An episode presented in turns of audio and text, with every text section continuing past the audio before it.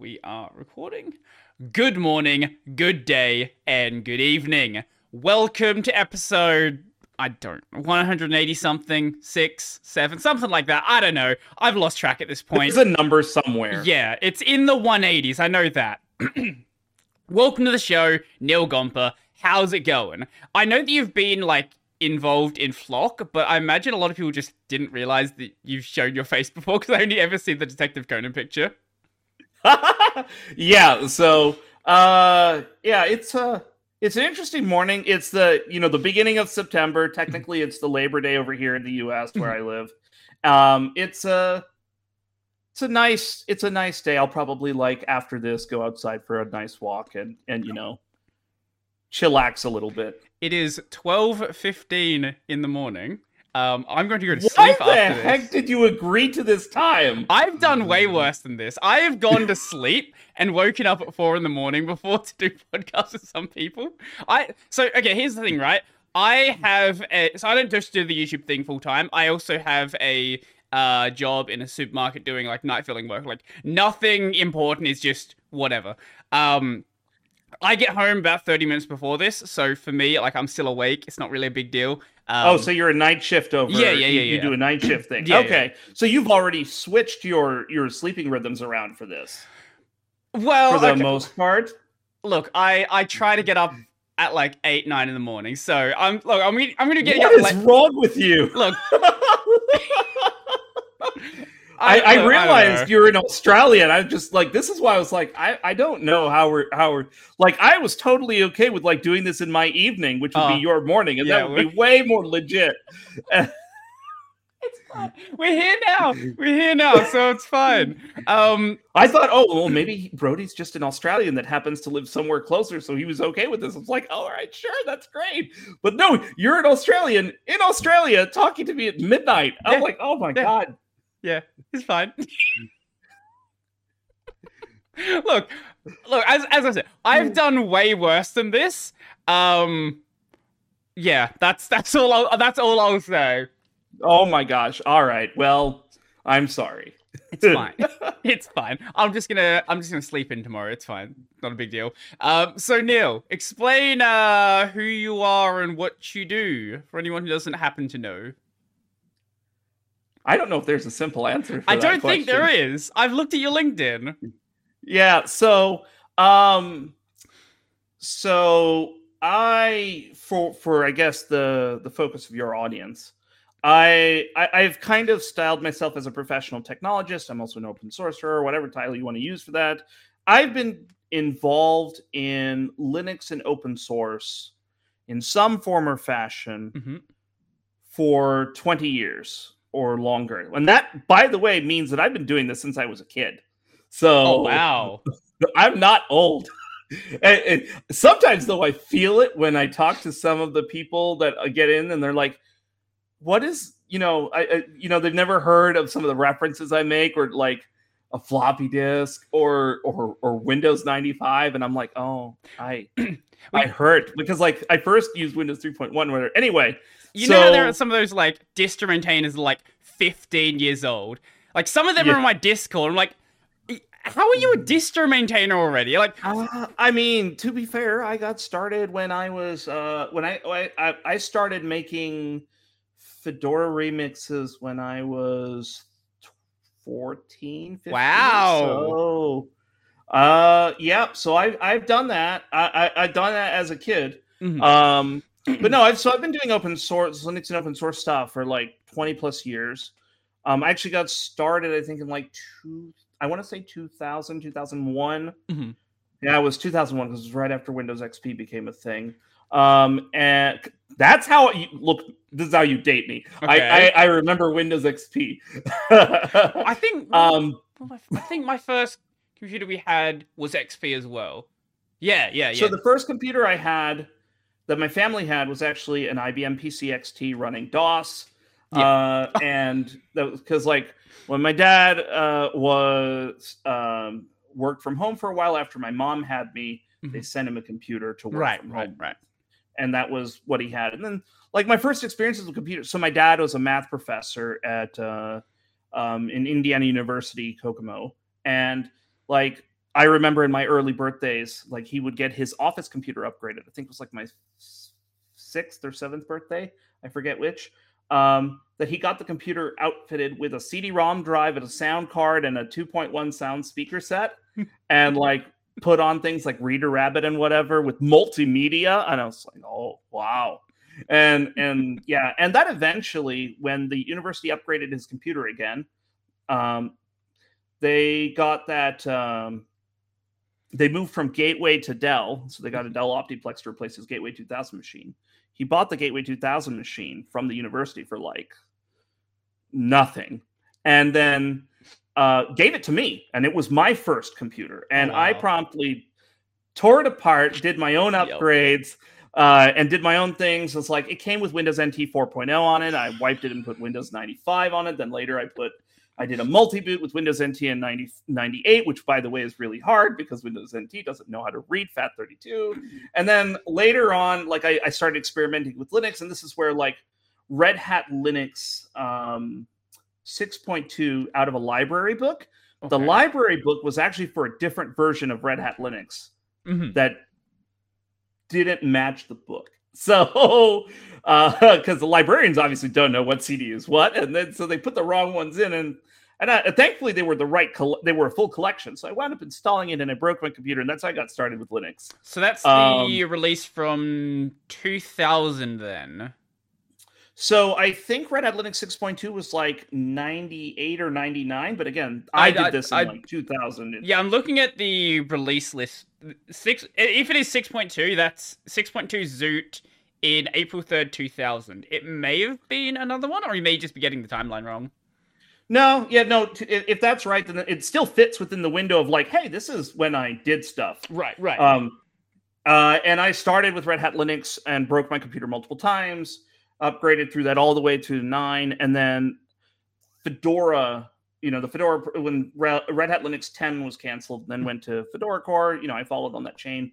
Um, but anyway, like I started all the way back then as a user using this stuff, following into Fedora, and actually even you know going to Ubuntu. Like Ubuntu uh, in like I think my first version of Ubuntu was Ubuntu 504 Breezy Badger. Uh, for a long time, I could actually say all the ones in sequence. I could remember all the code names and actually say them. um, I don't know if I could pull that off right now, but that was definitely a thing for a long time that I could do. Um, but yeah, so then I was I was dual Ubuntu Fedora for a long time, all the way okay. up until until college when I stopped using Ubuntu because um, in about 2011 or so, then they introduced Unity, and it was um, kind of a mess. Like the experience was good, and I wound up actually using it for like family computers and whatever. And especially was great because it was the only 10 foot ish UI that we that was available on Linux mm-hmm. Um, out of the box, and so we would use it for the family computer connected right. to the TV. But um, I wound up having problems like maintaining Ubuntu systems back then, and mm-hmm. it was just and at the at the time it was also like really difficult to talk to canonical folks and ubuntu folks to get things to be improved mm-hmm. um, and so i kind of ship, moved away from it back to like being full-time fedora and this kind of coincided with me graduating from college and then getting into my into my professional career which cemented me just using fedora day to day for everything and contributing mm-hmm. to it and a few years later I started contributing to open. I started u- contributing to OpenSUSE. My first usage of SUSE distributions actually dates all the way back to around the same time I started trying to use Ubuntu. Uh, helpfully, the installer crashed. I think it was SUSE Linux 9.1. I want to say it was either 8.0 or 9.1. I forget which one. But it, it, it helpfully crashed from English into German Okay. And it was like this yellow on red, yellow on red that I couldn't read, and it's just like, well, okay, clearly this doesn't work. And I tried a few times. I think even all the way up until I finally gave up with 10.0. It's like, mm-hmm. okay, clearly SUSE's not made for me because this keeps happening. Mm-hmm. And um, but like, yeah, um, so that's like I, have used um Debian-ish, Red Hat-ish, SUSE-ish distributions for almost 20 years now. And I started contributing them about 15 ish years ago to Fedora. And I pretty much haven't stopped. It's mm-hmm. just grown in scope and whatever. Uh, and then for SUSE, for OpenSUSE, I started poking at it like I think it was 10, 11, 12 years ago, and then started uh, actually contributing to it about 10 years ago. Um, and that's and I've kind of kept doing it ever since. Uh, and and in that time frame, I've jumped from many different distributions. I've used Red Hat-ish, SUSE, Debian-ish, as I said. I've also used things like Gentoo, Arch, um, Mandriva, and that's how I kind of got into Mageia as well many years ago. An Open Mandriva as well, uh, and some of their offshoots. So I've kind of been a little bit all over the place, partly because of stuff that I've used, but also like I genuinely feel excited about open source and being involved in it and helping people. Like I look at open source as my way of leveraging the skills and knowledge and capabilities I have to help benefit the world. Mm-hmm. Uh, so I have a very altruistic streak when it comes to how I look at at open source software. So part of that means that like I try to help people, which means I wind up doing things that I wouldn't actually. I, w- I work on things that I don't use right. a lot, which makes me a weirdo because in most cases in open source, people only really work on things that they use or or, or, or, compelled to deal with. Mm-hmm. I just do all the things all the time. I don't know how many people that you've talked to about like how they got into Linux, but with people from like your era, whatever generation, whatever term you want to use for it, it's a, always a very similar story. It's like, okay, I started on Red Hat Linux. I eventually started using Ubuntu. Let me. It was something because like Ubuntu was offering like a a more like desktop friendly experience, better for the hardware you're using, something along those lines, I would assume. And then when Unity comes out, it's like, well. Well, okay. So, like, it's not that I dislike the Unity experience. I, I, think that there was, it was a major step forward. Um, when the GNOME experience came out, it was mm-hmm. actually my point of adapt, uh, basically like the the um when when the gnome experience and the unity experience came out it, it was very obvious that they were comparable there were some right. similarities there the difference between the two was that it felt like unity was actually like targeting a real person mm-hmm. um like i felt like when i was using it, it was like oh there's there's things here people are thinking about what i want to use things feel slightly integrated it's it's like a thing GNOME has for a long time felt to me like just somebody's vision mm-hmm. of how people think they should use it. Like in some respects, very close to the Apple-esque approach, right? Without the without the um, the pull to make them make them uh, really uh, something people wanted, all the and like everyone wanted. But I've bounced back and forth between, for example, KDE, XFC, Mate, GNOME, Cinnamon. Um, I eventually settled onto KDE Plasma with Plasma the, towards the end of Plasma 4 mm-hmm. um, and then into Plasma 5. Um, I actually joined the Fedora KDC just shortly after we started shipping Plasma 5 and sort of kind of by default took over the SIG because there was I was the last man standing on on a lot of the stuff. So that sort of happened. Yeah. Um, but like I used to use GNOME 2, and I really liked that experience back then. And when they moved, when Ubuntu moved to Unity and Fedora moved to GNOME 3, um, well, GNOME didn't stay on my computers for very long, and mm-hmm. because it was it was really not it was not complete, right? And, and it was a very painful experience. But Unity, while the the reason I essentially stopped using Ubuntu over it wasn't because I disliked the Unity experience per se. Mm-hmm. I thought it was great. The problem was that Ubuntu was horribly unstable all the time. Like I was actually having failed distribution upgrades, package updates going wrong, applications getting borked because of patches and GTK and stuff like that to make it all work. Like it wasn't it superficially was looked integrated and was very a very clean experience. But when you started putting things into it, it started like falling apart very mm-hmm. quickly. Mm-hmm. And it was just not something I wanted to tolerate all the time.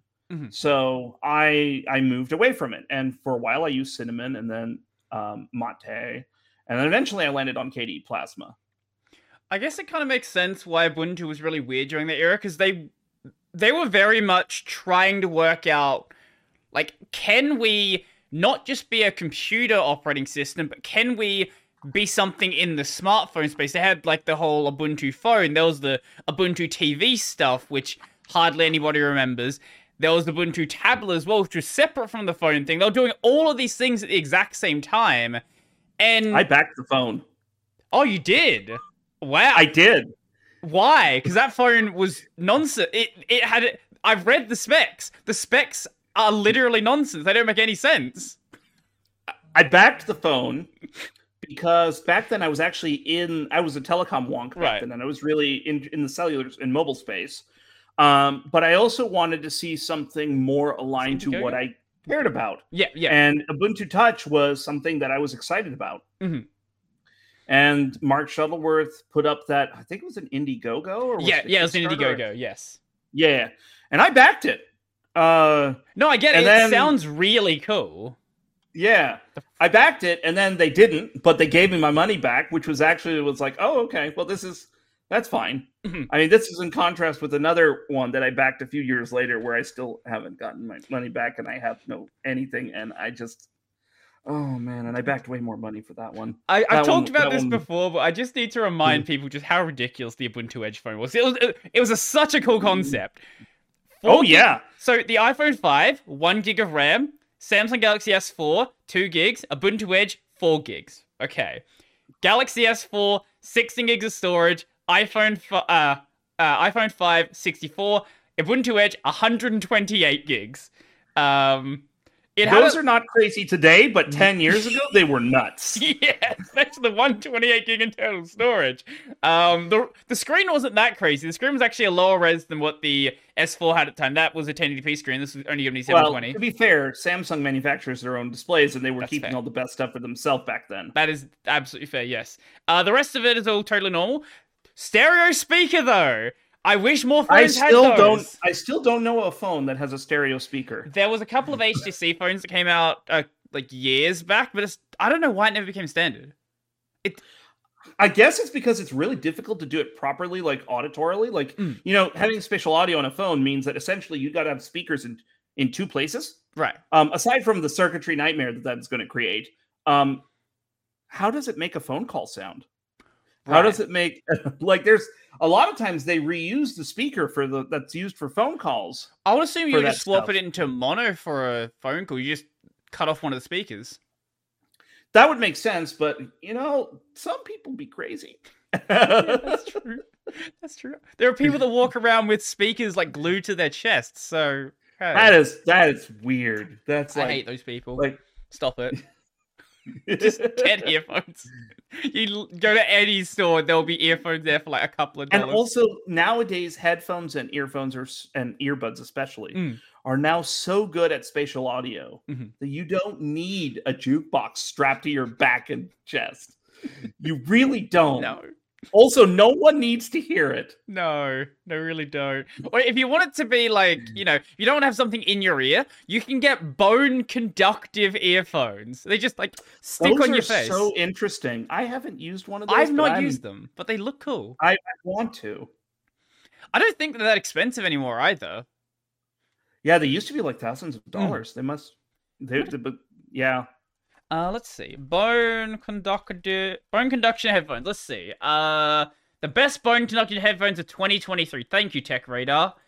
Uh, what do you? The you can give me a price? No. Okay, we'll just click this one. Two hundred dollars.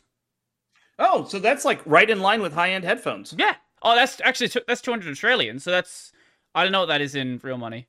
Um, like, In real money, uh, that's probably like what, maybe 180 or something like that. I Uh, think I our dollar's way worse than that. It's like one fifty. Wow, I was being generous. yeah, our dollar's not great. Our dollar's definitely not great. Um, how do how did we get here? Well, we'll talk about Unity I don't know. and then Ubuntu Edge yeah, phone. you got to the phone. Yeah, and then you. They also had the Ubuntu TV stuff, which that was really I never cool. saw anything. I never saw anything, but it was very cool. But also, the Ubuntu TV is like essentially scaling up the Unity UI for Yeah. television, and then and that always made sense to me because that's I actually did that. Like my personal, t- like I, I used to own a 55 inch television Mhm. when I before I moved uh, to where I live now. You know, I you know when I was in college and whatever, I had a big TV and whatever.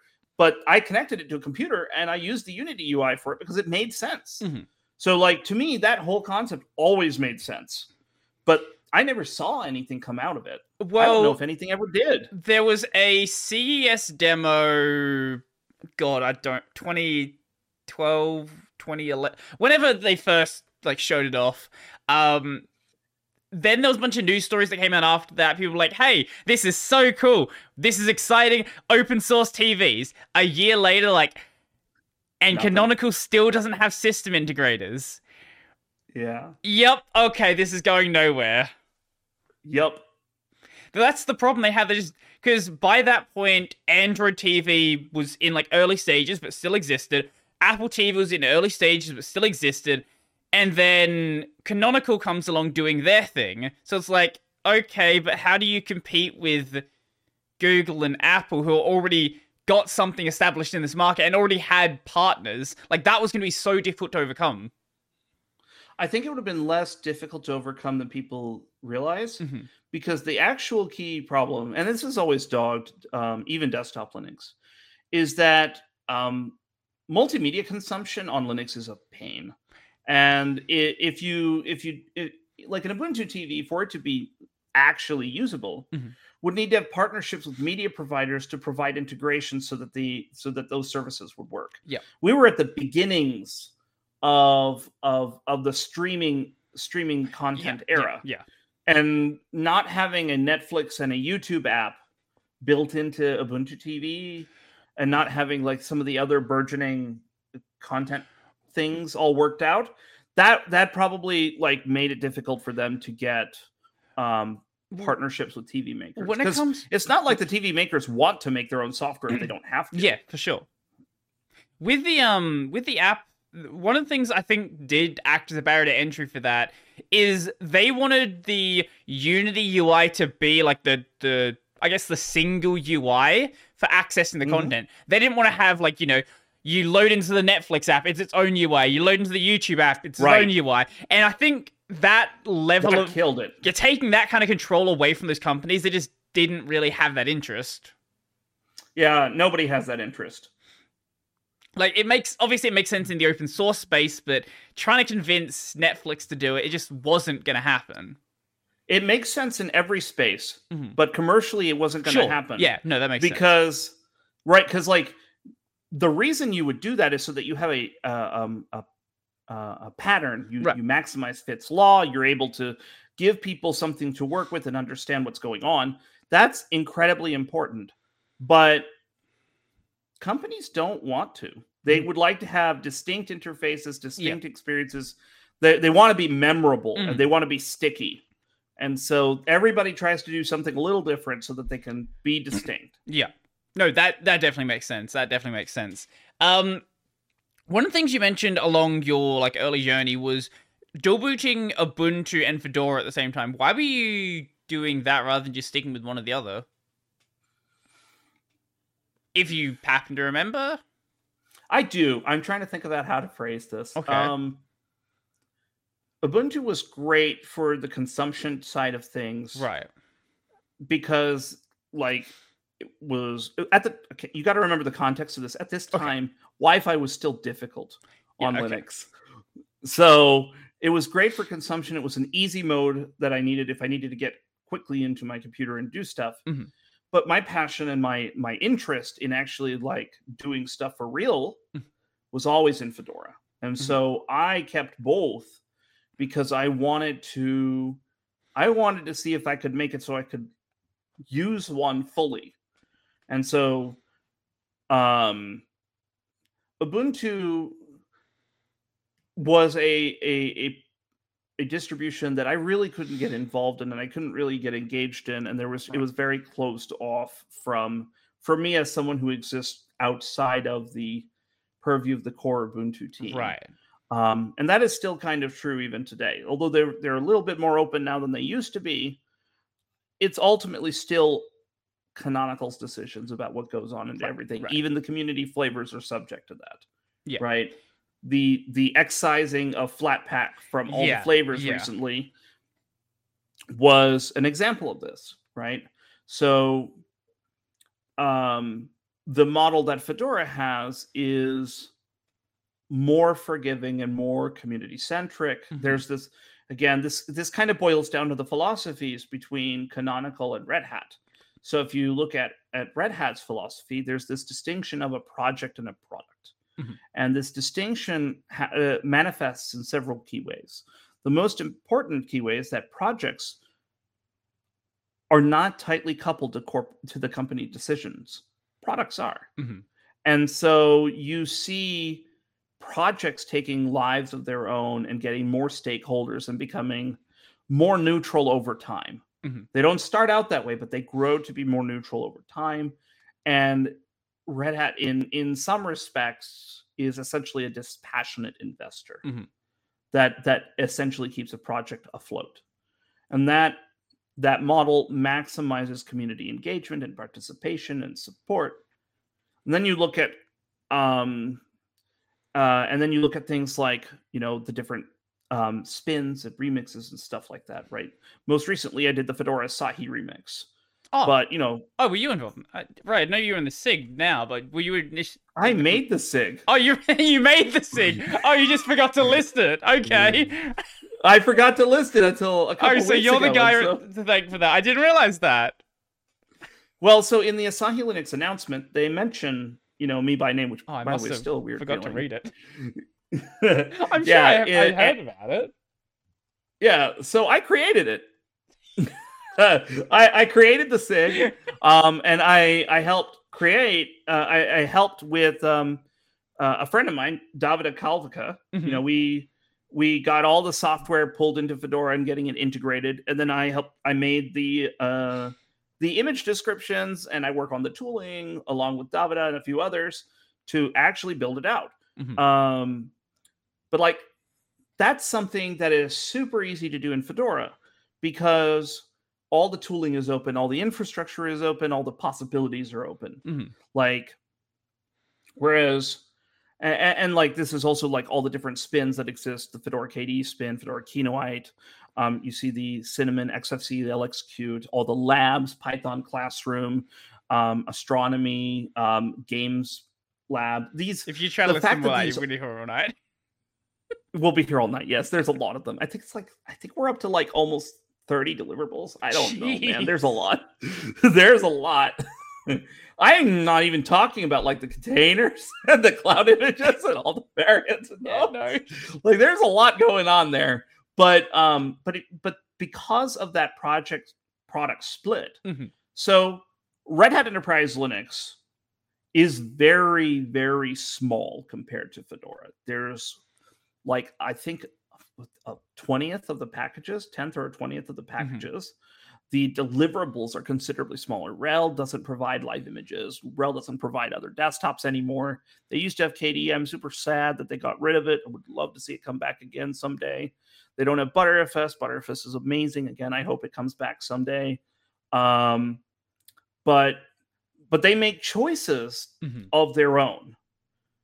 And Fedora is not required to follow Red Hat in that respect. There are obviously a few guardrails. Um, but again, Red Hat acts more as a dispassionate investor Mhm. Mhm. in in in the project, sponsored by Red Hat. And that's a very important thing. Whereas if you look at Ubuntu, it is Right. a canonical product Right. that Right. also manifests itself as a project. But because they are one in the same brand, they are one in the same community, one in the same thing. Mhm.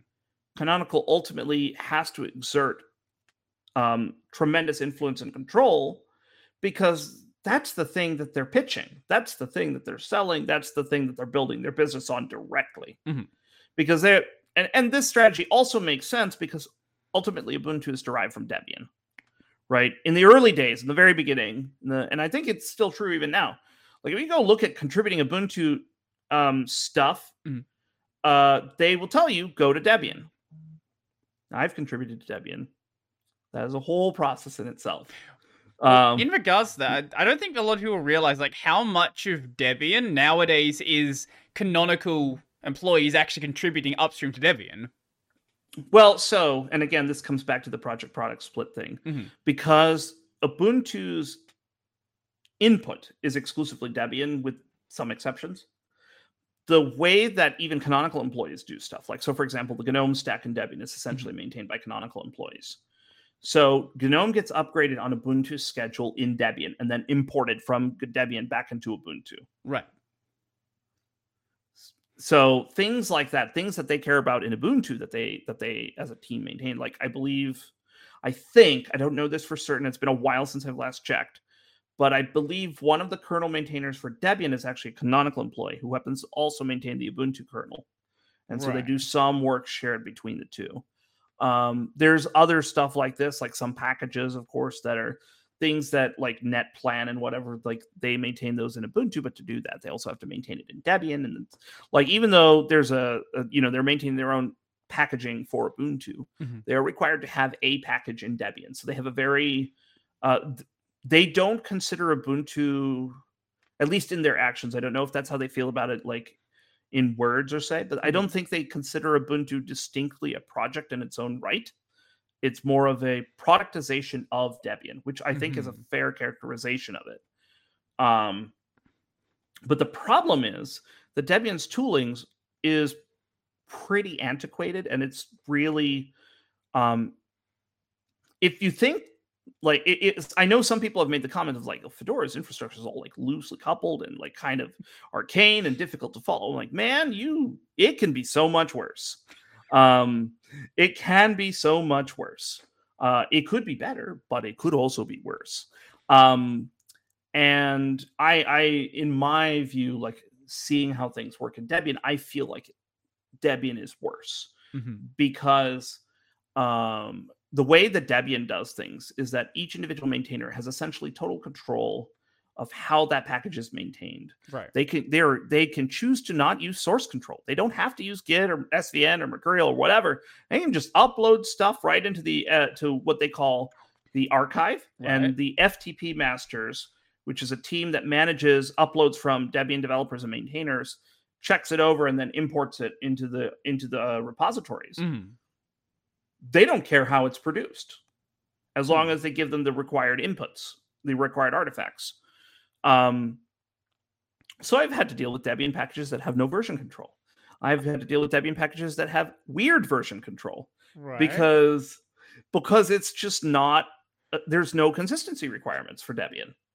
It's it's that is that's how worse you can get. Mm-hmm. Um anyway, uh so Ubuntu, I think, doesn't feel it's as, and because of this distinction of Ubuntu versus Fedora, right? I've always felt like I've had more ownership of my platform in Fedora than mm. Ubuntu, and so I've always leaned a little bit more towards Fedora. But I'm also a pragmatist uh, in the sense that, like, if something is going to work in a particular context or an environment, and I really can't use what I prefer there, I will use the other thing instead. Right.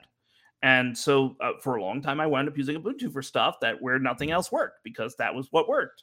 Mm-hmm. Um, I always tried to use it as an opportunity to learn to see if I can fix my thing too. Um, and that's kind of how we got started doing all these things in multiple distributions.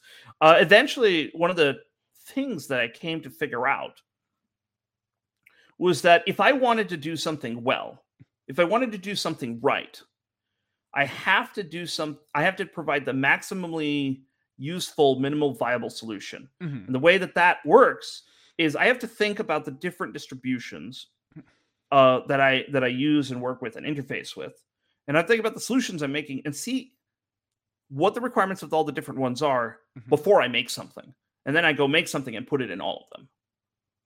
Uh, because if I don't do it that way, what winds up happening is you create these little islands of inconsistency, and you create these different um, you get these different ways of solving the problem in different in different thought processes not necessarily in a way that multiple uh, like the whole community can benefit but only some communities can benefit uh, and so like for example fedora's multimedia stuff mm-hmm.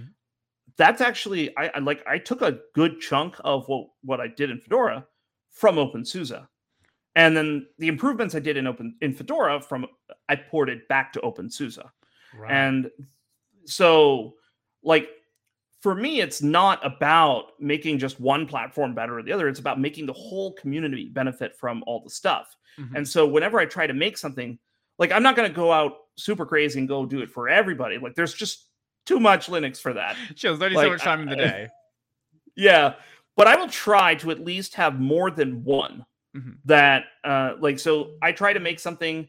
I try to make things that work for Fedora and OpenSUSE at least, and see if I can extend it further, or at least I'll talk to other people and say, like, hey, this is something I did on, across more than one distribution. Do you think this could help for you and whatever? Um, and as it turns out, when you build something that's in more than one distribution already, if it's in two, it's easier to get it to three, to then four, to then eight, to then all of them. Right. So you can create, you can accelerate that snowball effect and that network effect. An example of this was, um, gosh, I think it was like almost six, uh, I want to say six years ago or something like that.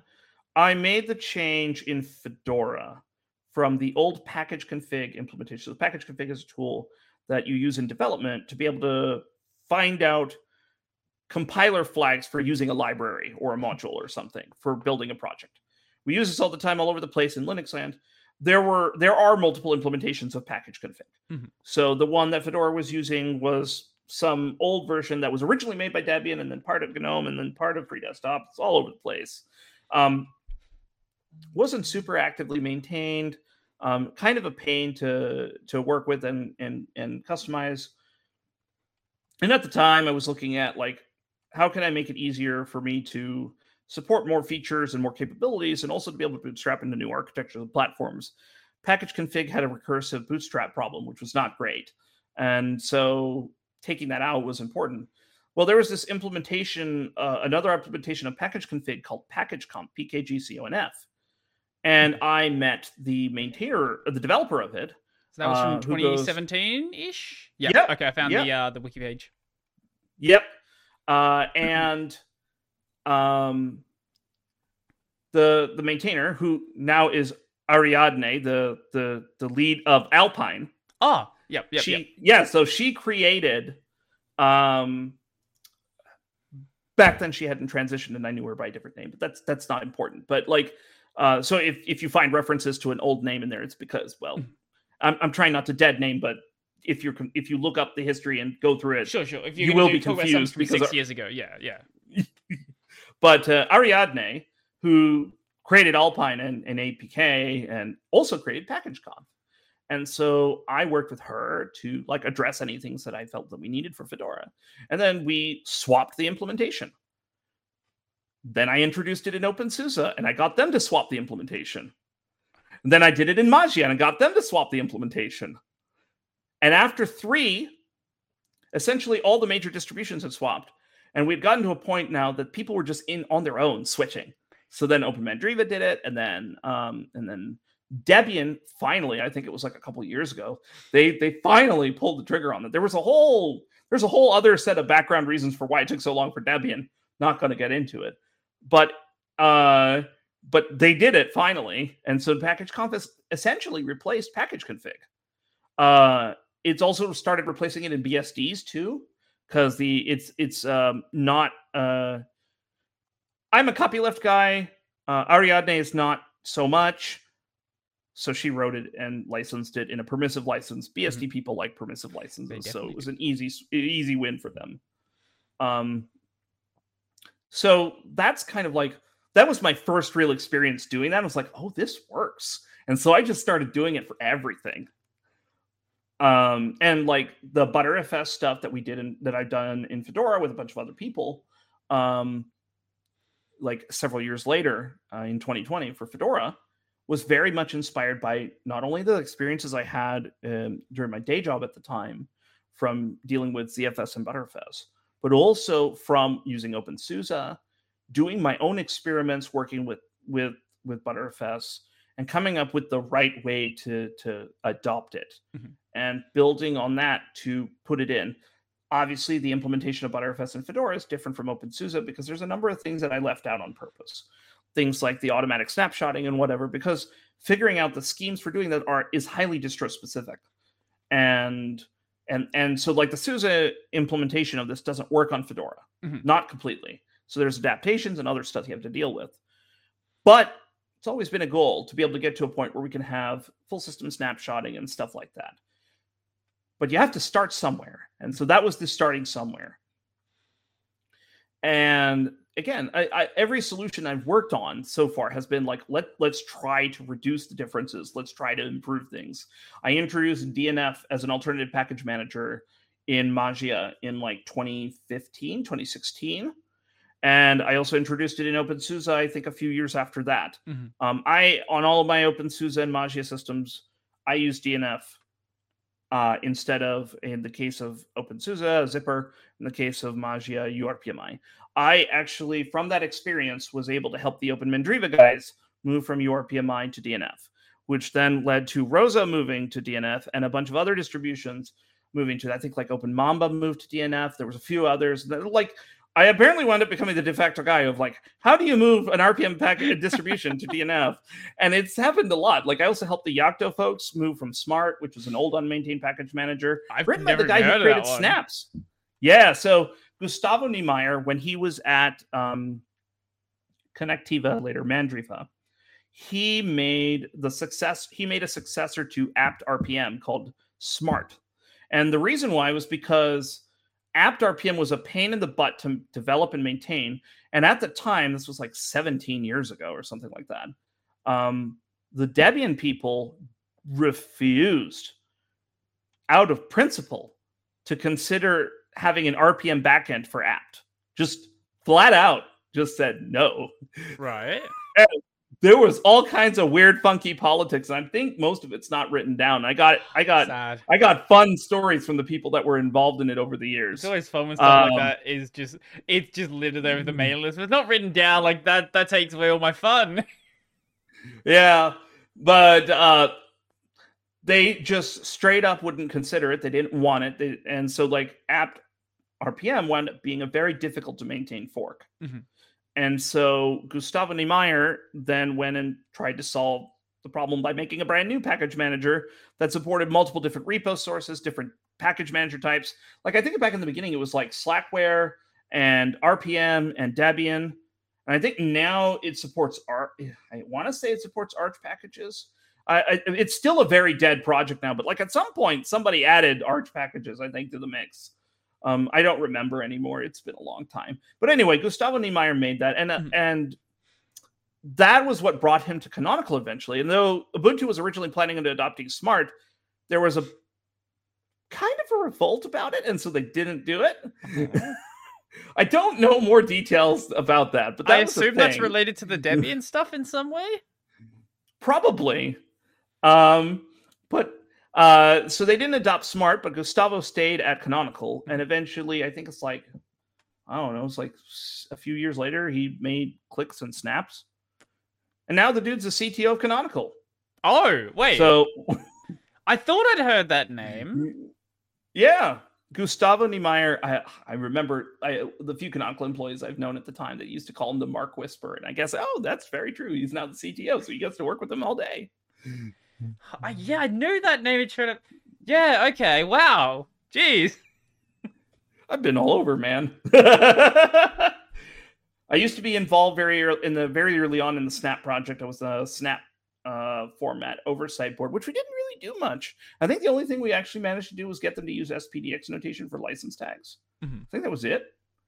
We got them to do license tags, and we got them to be AppStream compatible, sort of. Mm-hmm. Um, I think that was it. Um, we didn't get to do much else, but I was involved in the Snap project. I helped uh, make Snapd work on Fedora. Mm-hmm. I was effectively the maintainer of the Snap system in Fedora for many, many years. I still technically am nominally the maintainer of it.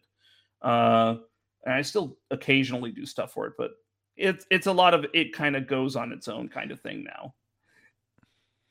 Is there even um, like that many people interested in Snapd on Fedora in the first place? In the beginning there was a lot of it and also there was a big part of like you don't know which horse to bet on and you don't want sure. to be on the losing horse and you also want to always have some influence on but on every horse that's involved in the race. Right. So there were always there was obviously a lot of people who were interested in flatpak because it was a red hat project and red hatters control the workstation working group which drive that part. So it's of course the whole thing. It's also gnome associated whole other set of things right? But Canonical did something that made snaps more viable. Mm-hmm. That was that they reached out to commercial entities and got them to put their snaps in the Snap yep. store. So at that point in time, I was a little worried that we were going to get locked out if we didn't have something in place. And it's not like the snap system is all bad. Like there's there are things I don't like about it, but one of the things I do like about it is that the developer experience is way nicer mm-hmm. than any other universal packaging format. Snapcraft is a pretty good experience compared to say Flatpak Builder or the App Image Builder and all those other things. Um, they really put some thought into that. Um, but because they were building these professional you know these professional snaps that are available in the snap store it's like well we got to be able to access them mm-hmm. like we have to have access to that yeah we have serious projects in here like slack and spotify and the right. uh uh the jetbrain stuff's in here as well and all of this other like you know big things people recognize. Right. Uh and i like i've been to a couple of those sprints where representatives of those companies were working with Canonical hand in hand to make and maintain them, right? So, like, uh, I don't think that that was a wrong choice for me to make sure that snaps worked well in Fedora because I didn't know then which one was going to win out, and more importantly, it Flatpak still hasn't won. None of those companies that are making snaps now are making Flatpaks mm-hmm. for whatever reason. They're not doing it. So I think it was still the right choice to do that, and it makes sense for us to be in that space to make sure that we are able to do that. Um, I, I totally. Get, I was going to. Uh, sorry, I was, I was gonna say. I, I, totally get like having it be in that space. I was more curious about like because I'm not involved like in much of the Toro community. I'm sort of watching it from the outside. Like how much sure. of the like user interest there is in snaps in the first place. I think at the beginning there was a lot more of it. It kind of died down over time as the continued pressure and marketing attention like somebody finally figured out that flatpak needed to be marketed sure sure and and and flathub too and so that eventually started um i think that started you know defaults matter and and fedora workstation had with with flatpak out of the box and an easy button to activate flathub mm-hmm. was a big deal and uh that that and then like there were spats with people who were maintaining GNOME software. There were spats with people upstream. There was just was a whole mess that made you know my life as the snap system maintainer in Fedora a little bit more difficult than it needed to be. Um, but you know, I still know people who use snaps in Fedora. Like, I mean, some of my you know colleagues in in in the past, like they use Fedora, but they also use snaps because that's the way to get those things. Right. Um, it, it is what it is. Like from the Flatpak side, I think Red Hat making a long-term stable Flatpak runtime, mm-hmm. making that available for people to build software freely on it, and making it available, say, on FlatHub, getting the desktop software that's included in RHEL into their universal base image stuff. That will make a big difference if they decide to do it. Like I know there's been hints and rumors about it for years. I don't know if they'll actually pull it off at some point. If they do, um, I think it will it'll be the tipping point that'll make companies want to build commercial Flatpaks because the problem with with Flatpaks right now is long-term support for an application. Mm-hmm. A commercial application is required, right. just flat out required. You can't not have that. Um, but community, the the FlatHub community just isn't equipped to do that. Mm-hmm. They don't have, and the free desktop runtime is not aimed for that. It is just not. So you've got to have something for that. Red Hat makes a Flatpak runtime. Mm-hmm. They build Flatpak apps on that runtime. It's in the Red Hat catalog. And if you are a RHEL subscriber, whether you have a free one or a paid one, you have access to those apps. But I haven't seen much beyond, you know, Red Hat produced stuff. We'll see how that goes. Mm-hmm. Um, maybe they'll make a big push with RHEL 10, which is coming in a couple of years. Mm-hmm. Um, but who knows? who knows? Maybe. Look, maybe. Look, it could happen. Uh, it would be cool. I, it, def- it definitely would I, be cool. I, I hope they do because, like, I want, I want Red Hat to, I want Red Hat to to do something mm-hmm. more engaging in the desktop space, right? And in the, uh, and and in the professional desktop space, there's a lot of there's a lot on that pie that that that they're not they're not slicing up and, and taking taking on So there's there's definitely some stuff that they could do. Mm-hmm.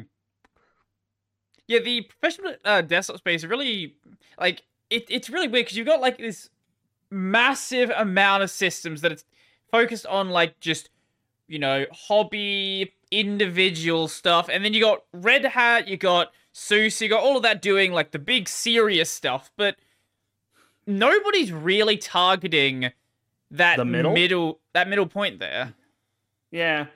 Um, well, I think SUSE is probably the closest. They have SUSE Linux Enterprise Desktop, right which is essentially uh, or or SLED as they like to call That's it. what they call it that Yep.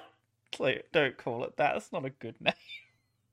It's you're sledding on Linux. It's fine. Sure. Okay. I guess, you know, Penguin, all that stuff. Yep, sure. Um, so um, SUSE Linux Enterprise Desktop is an offering that they have. You can go to their website, SUSE.com slash shop, and it actually shows up there. You can buy it. I think it's like 150 bucks a year for it. It's not a lot. Um, and you get a desktop that is supported and you can do stuff with it. I hope you can Um, do stuff with it. For $150 I hope you can do stuff with it too. But um but like it exists on there. Red Hat used to have an equivalent called Red Hat Enterprise Linux Desktop. They took it out. They they killed it in RHEL 8 and um they moved more high end, but SUSE still has a mid-range product as well as a high-end one. Mhm. Um and I think like I would I wish the awareness for these, like you know, if you go to redhat.com slash store or SUSE.com slash shop, you actually can purchase subscriptions for paid Linux desktop offerings or Linux workstation or whatever you want to call it, right? And that gives you an opportunity to not only use a supported platform, you know, in a professional context, that can be important, but you're also essentially funding and supporting the stuff that they're already doing. And you're also telling with your dollars that this matters. Mhm. I mean, it's it, it like GNOME. You know, if you like GNOME, sure you can donate to the GNOME Foundation. GNOME Foundation don't pay for anybody to develop anything. That's mostly done by Red Hat and SUSE engineers with Collabora and Purism also on the side there. So, yeah, like that's there. There's a lot going on there, and it's it's just so hidden, and we don't talk about it a lot because we're always excited about the community free Linux Mhm. stuff because Sure. community Linux stuff is where all the cool stuff happens, and there's just so much to to go on about. And the enterprise space is supposed to be boring. I don't know if boring is the way I would describe the past three years of enterprise Linux, but like, It's supposed to three be- months, really. oh man, three the last three months have been horrible. Yeah. yeah. It's yeah. but no, you are right. But like, You are right. Ever since ever since the CentOS stuff, that's from it's it's been oh, fun times. was- fun times. yes, it has been a very exciting time, and I don't know if that's a good thing or a bad thing. At least people now know it exists. Yeah, that's true. You know, uh, good. Any publicity is good publicity. I, anyone who says that's stupid, but you yeah, know, I don't. say it. I don't think that that's a that's a true statement. It's definitely not. No.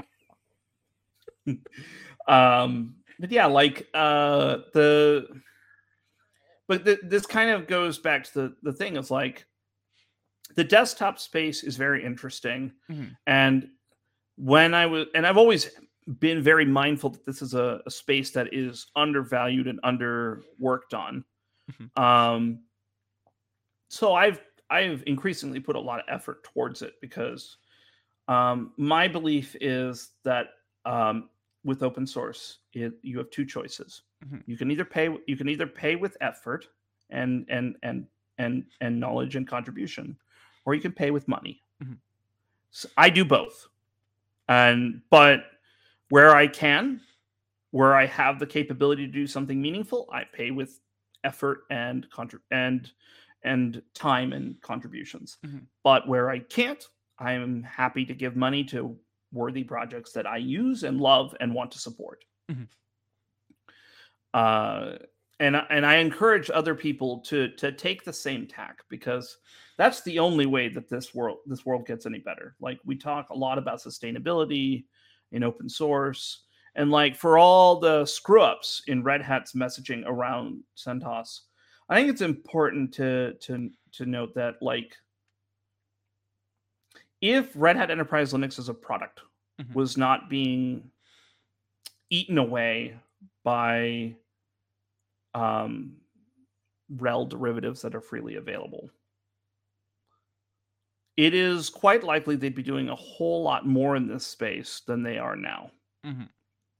because they would have the revenue and the justification to do stuff in there. There's a whole long series of of events that I've heard from many people because at one point one of my in one of my previous jobs one of my coworkers was the former former GM of SUSE. I got to hear all kinds of stories. Like uh, like I like it is a wild wild world in the early 2000s uh it's just like i think i'm glad i was ignorant of most of this because i don't think that this would this would have made me a very sad person during, if i knew this during that time.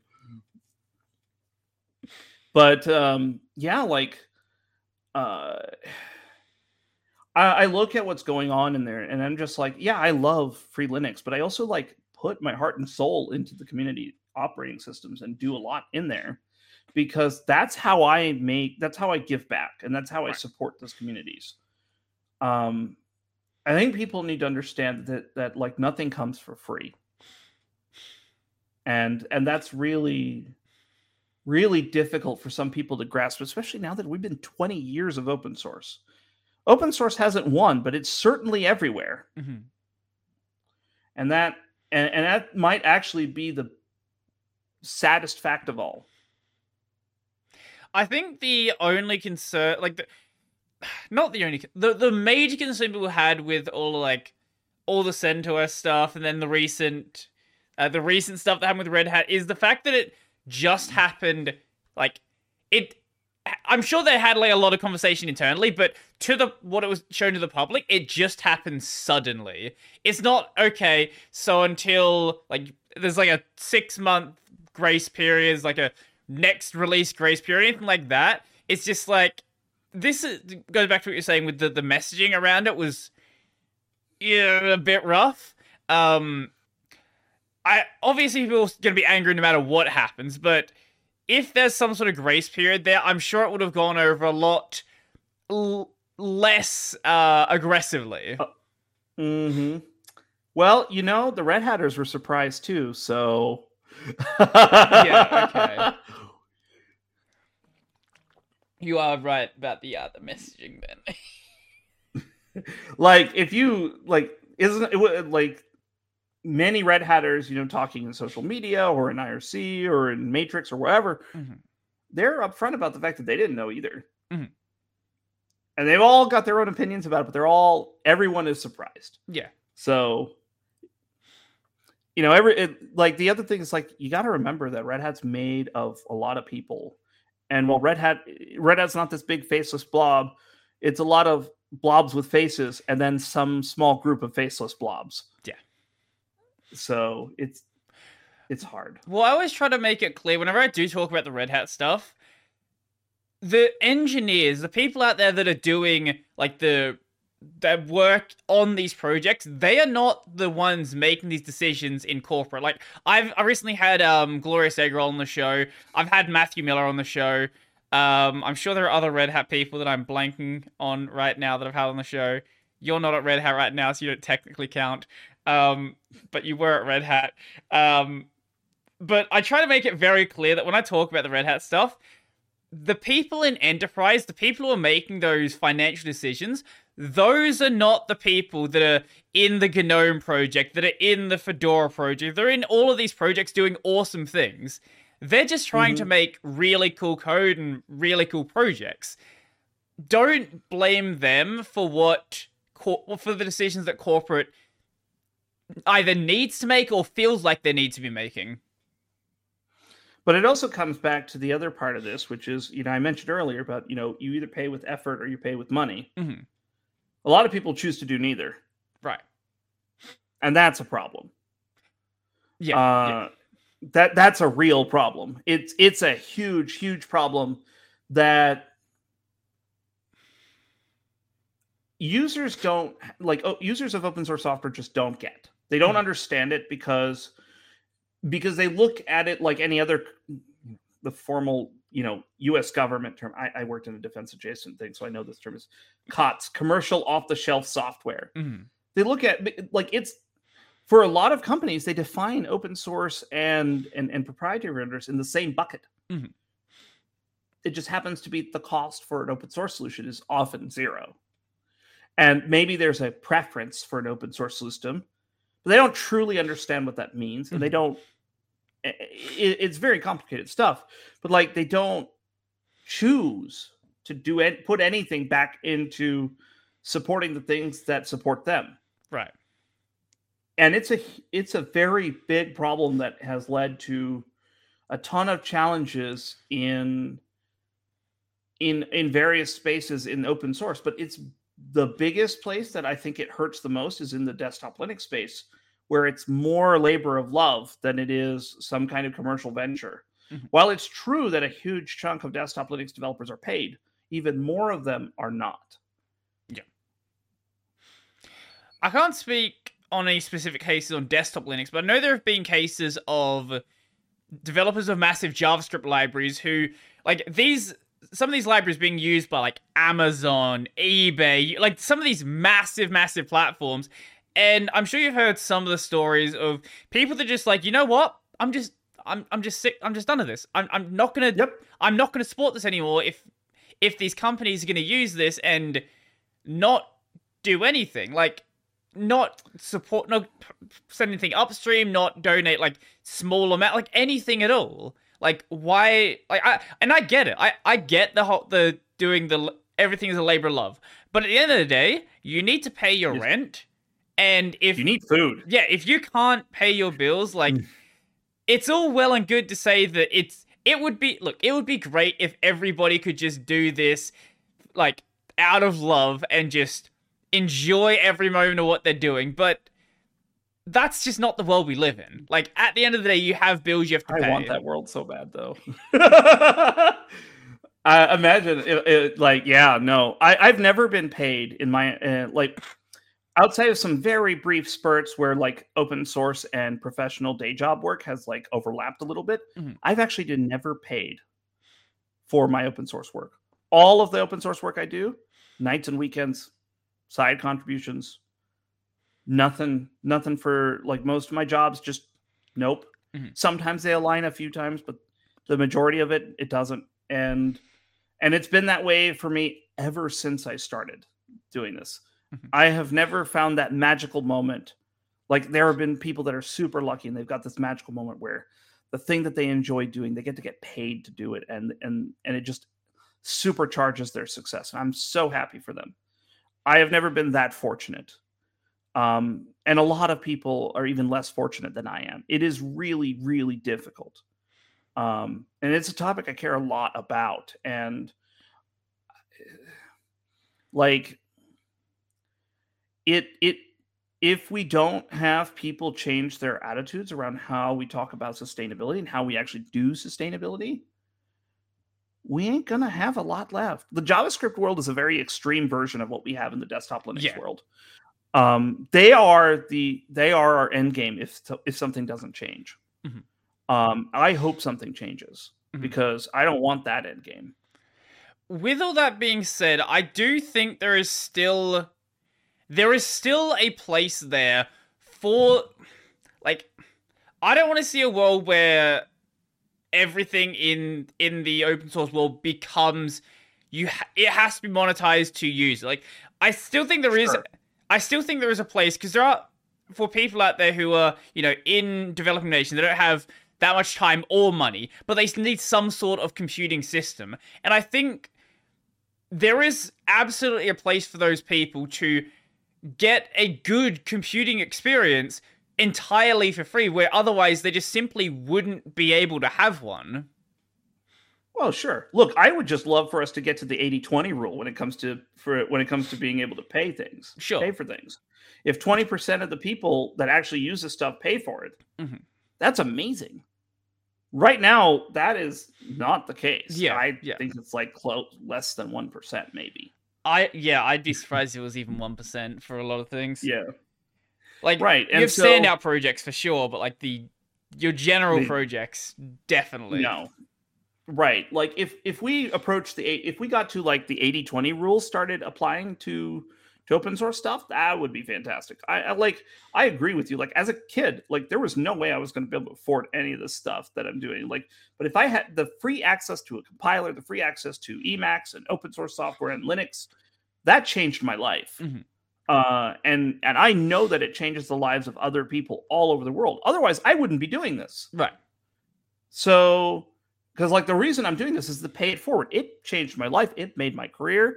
I became very successful for a, uh, you know, and I want other people to have the opportunity for that success. hmm hmm And so I want to pay it forward, and that's that's how I do it.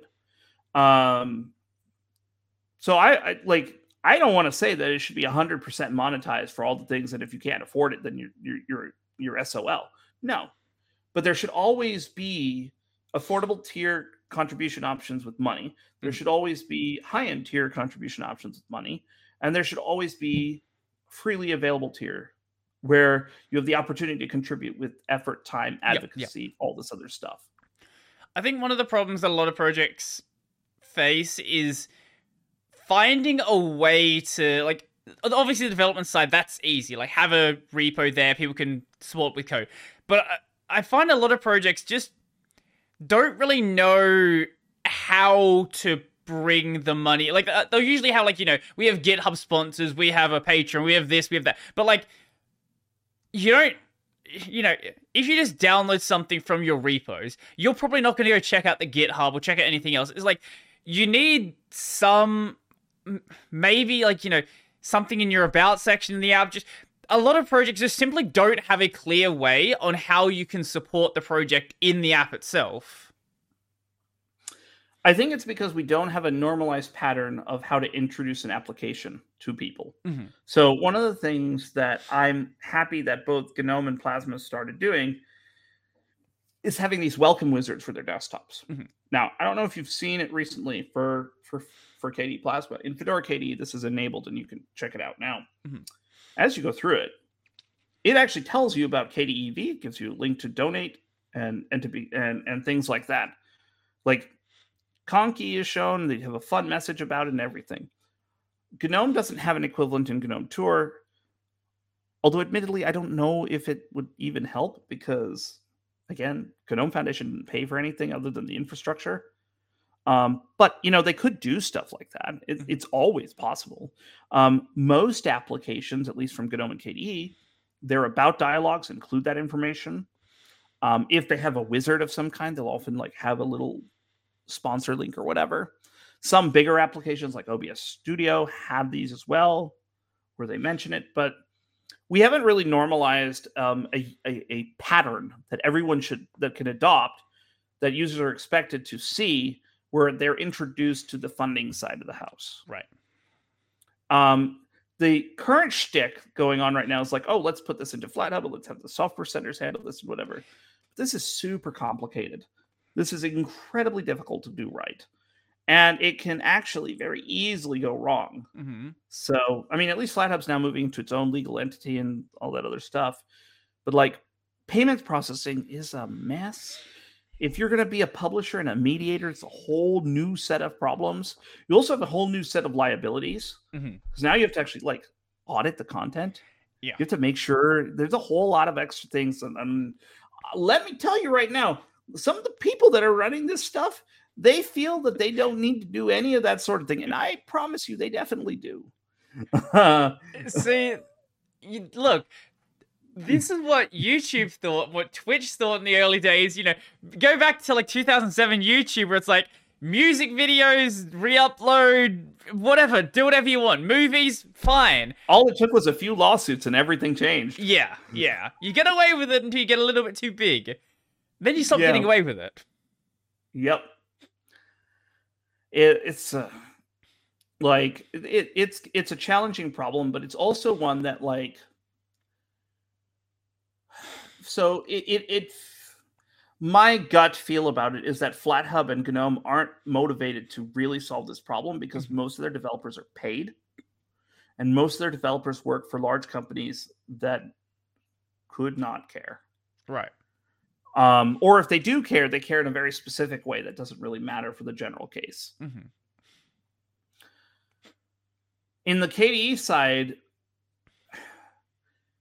it's a bit of a mixed bag, right? Like there's a lot of people that do volunteer stuff. There's a lot. There's a mix, a bigger mix of volunteer versus paid. But there's also like a coherency problem. Like, how do we have uh, a, a defined vision for how we want to handle this? And ultimately, like, for better or worse, some of the stuff that that that we're we're doing in KDE, like around Flatpaks and stuff like that, we're totally dependent on what GNOME chooses to do too hmm like because FlatHub's effectively run by GNOME, so is the Flatpak project. AppStream, while the AppStream project is kind to KDE, the main folks who work on that project are all GNOME people, and so there's all like the set of concerns, and and, and there's really not that many people outside of the GNOME and KDE camps even doing anything at all in this space to figure this out. And so that makes things even more difficult. Like, for example, I don't know what the heck's up with Mate. I, I, I don't know what, like, I know Clem's doing his his shtick with cinnamon, but I don't know how that's going to go either. what, Uh, what do you and- mean? Like, what do you mean about that? Well, so Clem's Clem's shtick with cinnamon is like Linux Mint Right. Right. is essentially like it it lives off of sponsorships and donations from people. And they've got a lot of it because they've been doing it for so long. So Mhm. that's got their they've got their own funding thing going Sure, on sure. based on that. Mate, I have no idea what they're doing. I like I also haven't seen anything come out of them in a while, and I'm a little worried about them. I know Mate was like, I know they're working on Wayland stuff, so clearly they're doing something. I'm not too Yeah, sure. they're they're working on something. I don't they they so they I think the goal is that Xfce 4.20 Mhm. is going to be is going to ship with Wayland a Wayland session. That's their that's their blocker right now. I've read the roadmap. I know what you're I know what you're thinking. Look, look. I'm it's sure they'll. coincidence. Uh-huh. oh, I didn't even notice that. There you go. You get to break down properly now. God damn it. No, I didn't know. I. I look. I'll be impressed if Xfce ships a Wayland compositor. It, So they're they're like halfway through a port of XFWM4 to to oh, be back they're further than I thought they were. Yeah, so like all the other stuff's done. Like they ported all the panels and the file manager and all that stuff to run on XF on on Wayland. Mhm. They just don't have a compositor, and Yeah, they've yeah, been working was- on it for a couple of years now. I think Mate's in a similar position. Like all of their apps work on Wayland. Are done. They Yeah. just don't have a compositor. Well, no, Mate, they haven't ported the panel yet to um to Wayland yet, Right. but all the other stuff is done. Yes. Uh, so Xfce is slightly further ahead, but they just haven't got um they haven't gotten their XFWM four, I think is what it's called, the Xfce window manager. Mhm. Um that thing is like halfway through a port to Wayland. Um they're using wlroots for it, and and they've just been reworking it so that it can also run in as a Wayland compositor. Mhm.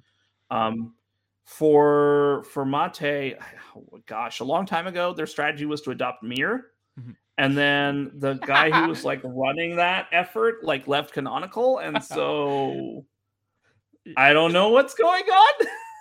Oh, what Mm. a! I always forget the Mir existed. What a fun time. Well, I mean, Mate adopting Mir is the reason why I have it in Fedora because I put it there for them so that they would be able to have a compositor. Because their rule is that they want to work on, they want to use something that supported multiple distributions. Right. I like the Mir guys; they're nice people. Um, and so I packaged up their software for Fedora, and it's been in Fedora since I think like 27 or something like that. It's been there for a while. Mhm. Nobody knows it's there, I guess, but it's been there for a while. It was there so that the Mate people would be okay with adopting it because they were because um, Martin Wimpress, that was it. He was the Ubuntu Mate guy. Um, he was working with the Mir team to develop a Wayland compositor um, for Ubuntu Mate, and that was going to be part of the Mate project using Mir. Unfortunately, I don't know what happened after he left Canonical, so Created. I don't, I don't know what they're going to do. RPM's Mir created five years ago, maintained by Ngompa. Yeah. Jesus. Well, hey, if for some reason someone wants to use that, go. It's it's there. It's on Fedora 40. Yeah, it's, it's there. It's been there for a while. It's even mentioned in the official Mir documentation that I think nobody reads. Uh, I don't want to be too mean to Mir, but like they look they look there was a world where Mir was going to be important, and then it stopped being Here we are. important. But um, They're nice people. Yeah, So like and and they actually participate in the Wayland community directly a little Mhm. bit. Not as much as I would like, but they do it. So I, I give props to them. They're they're at least trying. I think the only of the like not major desktops that are like cl- have a clear vision for Wayland is Budgie. Like Budgie is very much on the way to getting Wayland ready. Yes. Well, that's yeah. I know. Uh, I I I sit in their stand-ups. Of course you do. Of course I you do. I helped them. I helped Joshua Strobel make Fedora Budgie in the first place. Why am I not? why look? Why am I not like? I just bring up anything in this face. I'm like, oh, I'm, I was, I started it. Like, oh, I'm there from the start. Like, what do you? I, I can't talk about anything with you without you just already being involved in some way. Look, I'm not involved in any Debian things as far as I know right now. So there you go. Okay, fair enough. Fair enough. You're involved in Debian by uh, what do you call it? Uh, rule of transitivity. You're involved in Yeah, GNOME stuff go. that's in Debian. there you go. You're involved. well, in- not GNOME stuff so much. uh, KDE, KD stuff, stuff, more yeah. You will occasionally you comment on an issue on the GNOME issue tracker. Yes, yes, I am. I go. do that. I, I I exist as a comment in there. I have a couple of I have upstreamed a couple of patches to GNOME before, Mhm. but I I personally find engaging with the GNOME project broadly. I mean, there are specific people where I'm okay with, but like broadly speaking, I find engaging with GNOME frustrating. Mhm. So um, sometimes it's just, you know, like the way I view how computers should, uh, you know, how computing and open source computing should be thought about, and the way that mm, several GNOME folks think about it is they don't necessarily fully align. Right. I'm happy to help them out when I need to, or or support them in the context of Fedora Workstation. It's just the broader way that GNOME thinks about things and the way I think about things just don't match up. Um, and so it's just hard for me on that front. I've But KDE, Oh. KDE and I, we get along great, so I do a lot there. I certainly hear people often mentioning this about GNOME, and don't. There's no need to mention any like specific names, but do you have any examples of like things that are like that don't align in that regard for you? Not particularly off the bat that would not point to someone specifically, Right, so I don't okay. really want to go there. No, that's fair. But like I will say this, like I feel like GNOME as a project is commercially successful but not community successful. Mhm. They've got um I would like to see the GNOME Foundation take community engagement and support much more seriously. And I would like to see GNOME Foundation reports at GUADEC start including community engagement and perception metrics and measuring the general attitude people have in GNOME and people outside of GNOME towards it. Um, because I feel like whether it's perception or reality about how whether GNOME is um, a, a good or bad or whatever project, there is clearly a huge mismatch, Right, and that's right. not okay. Like, sure, and KDE's looked at like a darling. I mean, dar- KDE's not perfect either, Sure. and I think they'll be first to admit that they're not perfect. But GNOME, GNOME's per- reputation is not in a place that I would be proud of. I would not be happy with the with that. And like, you know, if I was a community manager, I would be like, this this needs to be fixed. This needs to improve. We can't have people saying that things like GNOME is all about taking away features and making life difficult for everyone and changing Yeah. everything all the time and like or or calling people rejects and stuff like that. Like you, you can't that's not okay. None of that is okay. Officially, GNOME has a code of conduct which doesn't allow any of this. So why is why do people keep saying that this is a thing? And, and this is a problem? And Mhm. whether it's perception or reality, it, it the perception is reality and it needs to improve. I would really like to see GNOME do something about it. Well, even with the code of conduct, I don't think most of it is like GNOME people just being straight up mean. I think it's more like GNOME has a they have an approach they want to take, and that is the approach they are taking. Like a recent example that I saw was for an entire year, a, uh the accent color portal was completely stalled because there was this discussion about should we have arbitrary colors in the portal or named colors? And there was a GNOME member involved in the thread who was basically just saying, like, GNOME is not doing arbitrary, it's just not going to happen. Like, we are doing named colors, or we're just, it's just not going to happen on GNOME. And the thread basically just completely stalled arguments about like how it should be done and eventually eventually did got uh, did get merged. Before it got merged, like someone just came in and was like, like why are you letting GNOME dictate what the other desktops are going to be doing? Like if GNOME wants to have a restrictive environment, like they should be allowed to do it. Like they that they're making their desktop, but that shouldn't be limiting like what all these other desktops are doing. Like just screw GNOME. Like we're just gonna do this, and they're gonna play ball, or they're just we don't care. So like Nobody nobody wants a repeat of the uh, status notifier item situation. I That's don't why. happen to know that one. you might know it by the commercial name that Canonical gave it, which was App Indicators. Right. Okay. okay. Okay. okay. Every desktop implements the SNI spec except for GNOME. Mhm. Every Guess what?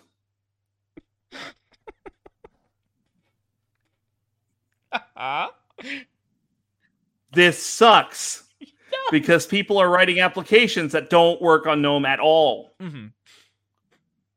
and and like applications using SNI is only increasing because they're people are now writing Electron apps or they're writing Flutter apps, and these things are cross-platform. And guess what? Every platform except for GNOME, Linux, Windows, Mac have an equivalent to that thing, and they all use it, sometimes for very critical functions.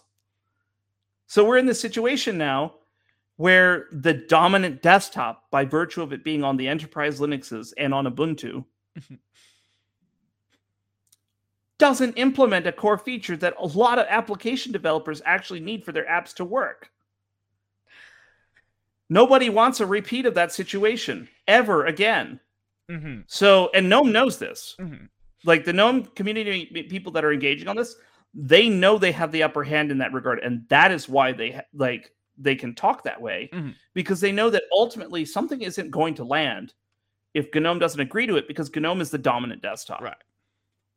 Like, yes, it's a dominant desktop in a small market share by an, e- uh, inside of an even smaller market share inside of an even smaller market share, but in the space of the tiniest of puddles, it is a big fish in it. So They are a very big Uh, plankton. Yes, they're very big plankton. Yep. Um, but you know, like speaking of the app indicator stuff, right? Like within Fedora Workstation, I kind of got fed up about the fact that, like, so two jobs ago, I was in a workplace where, like, we had core applications that are required on our computers that only function through app indicators. Like, they don't have a window. They don't. They they run as background applications. Not having support for that meant that the desktop was effectively unusable. Mhm. So I got fed up and I was like, we have to fix this in Fedora Workstation. And I outlined this and I said, these are the core things that people depend on. They have to use it. They don't have a choice that only work with that only fully work when you have SNI support. Mhm. And eventually, you know, logic wins eventually. And they tacitly agreed that they were going to put it in there. but they didn't want to do the existing spec. They wanted a new one. And so there's a free desktop thing Uh-huh. about a replacement for um, status notifier item. Status notifier item. under the XDG specs. Yeah, so update the status notifier I, um, item system tray spec Update, uh, uh, on the free desktop GitLab. notifier. Date. spec. Uh, up. Yeah, there we go. Okay, cool. It is also stalled for for basically because of Of course it is. bec- yes, it's stalled because of yeah.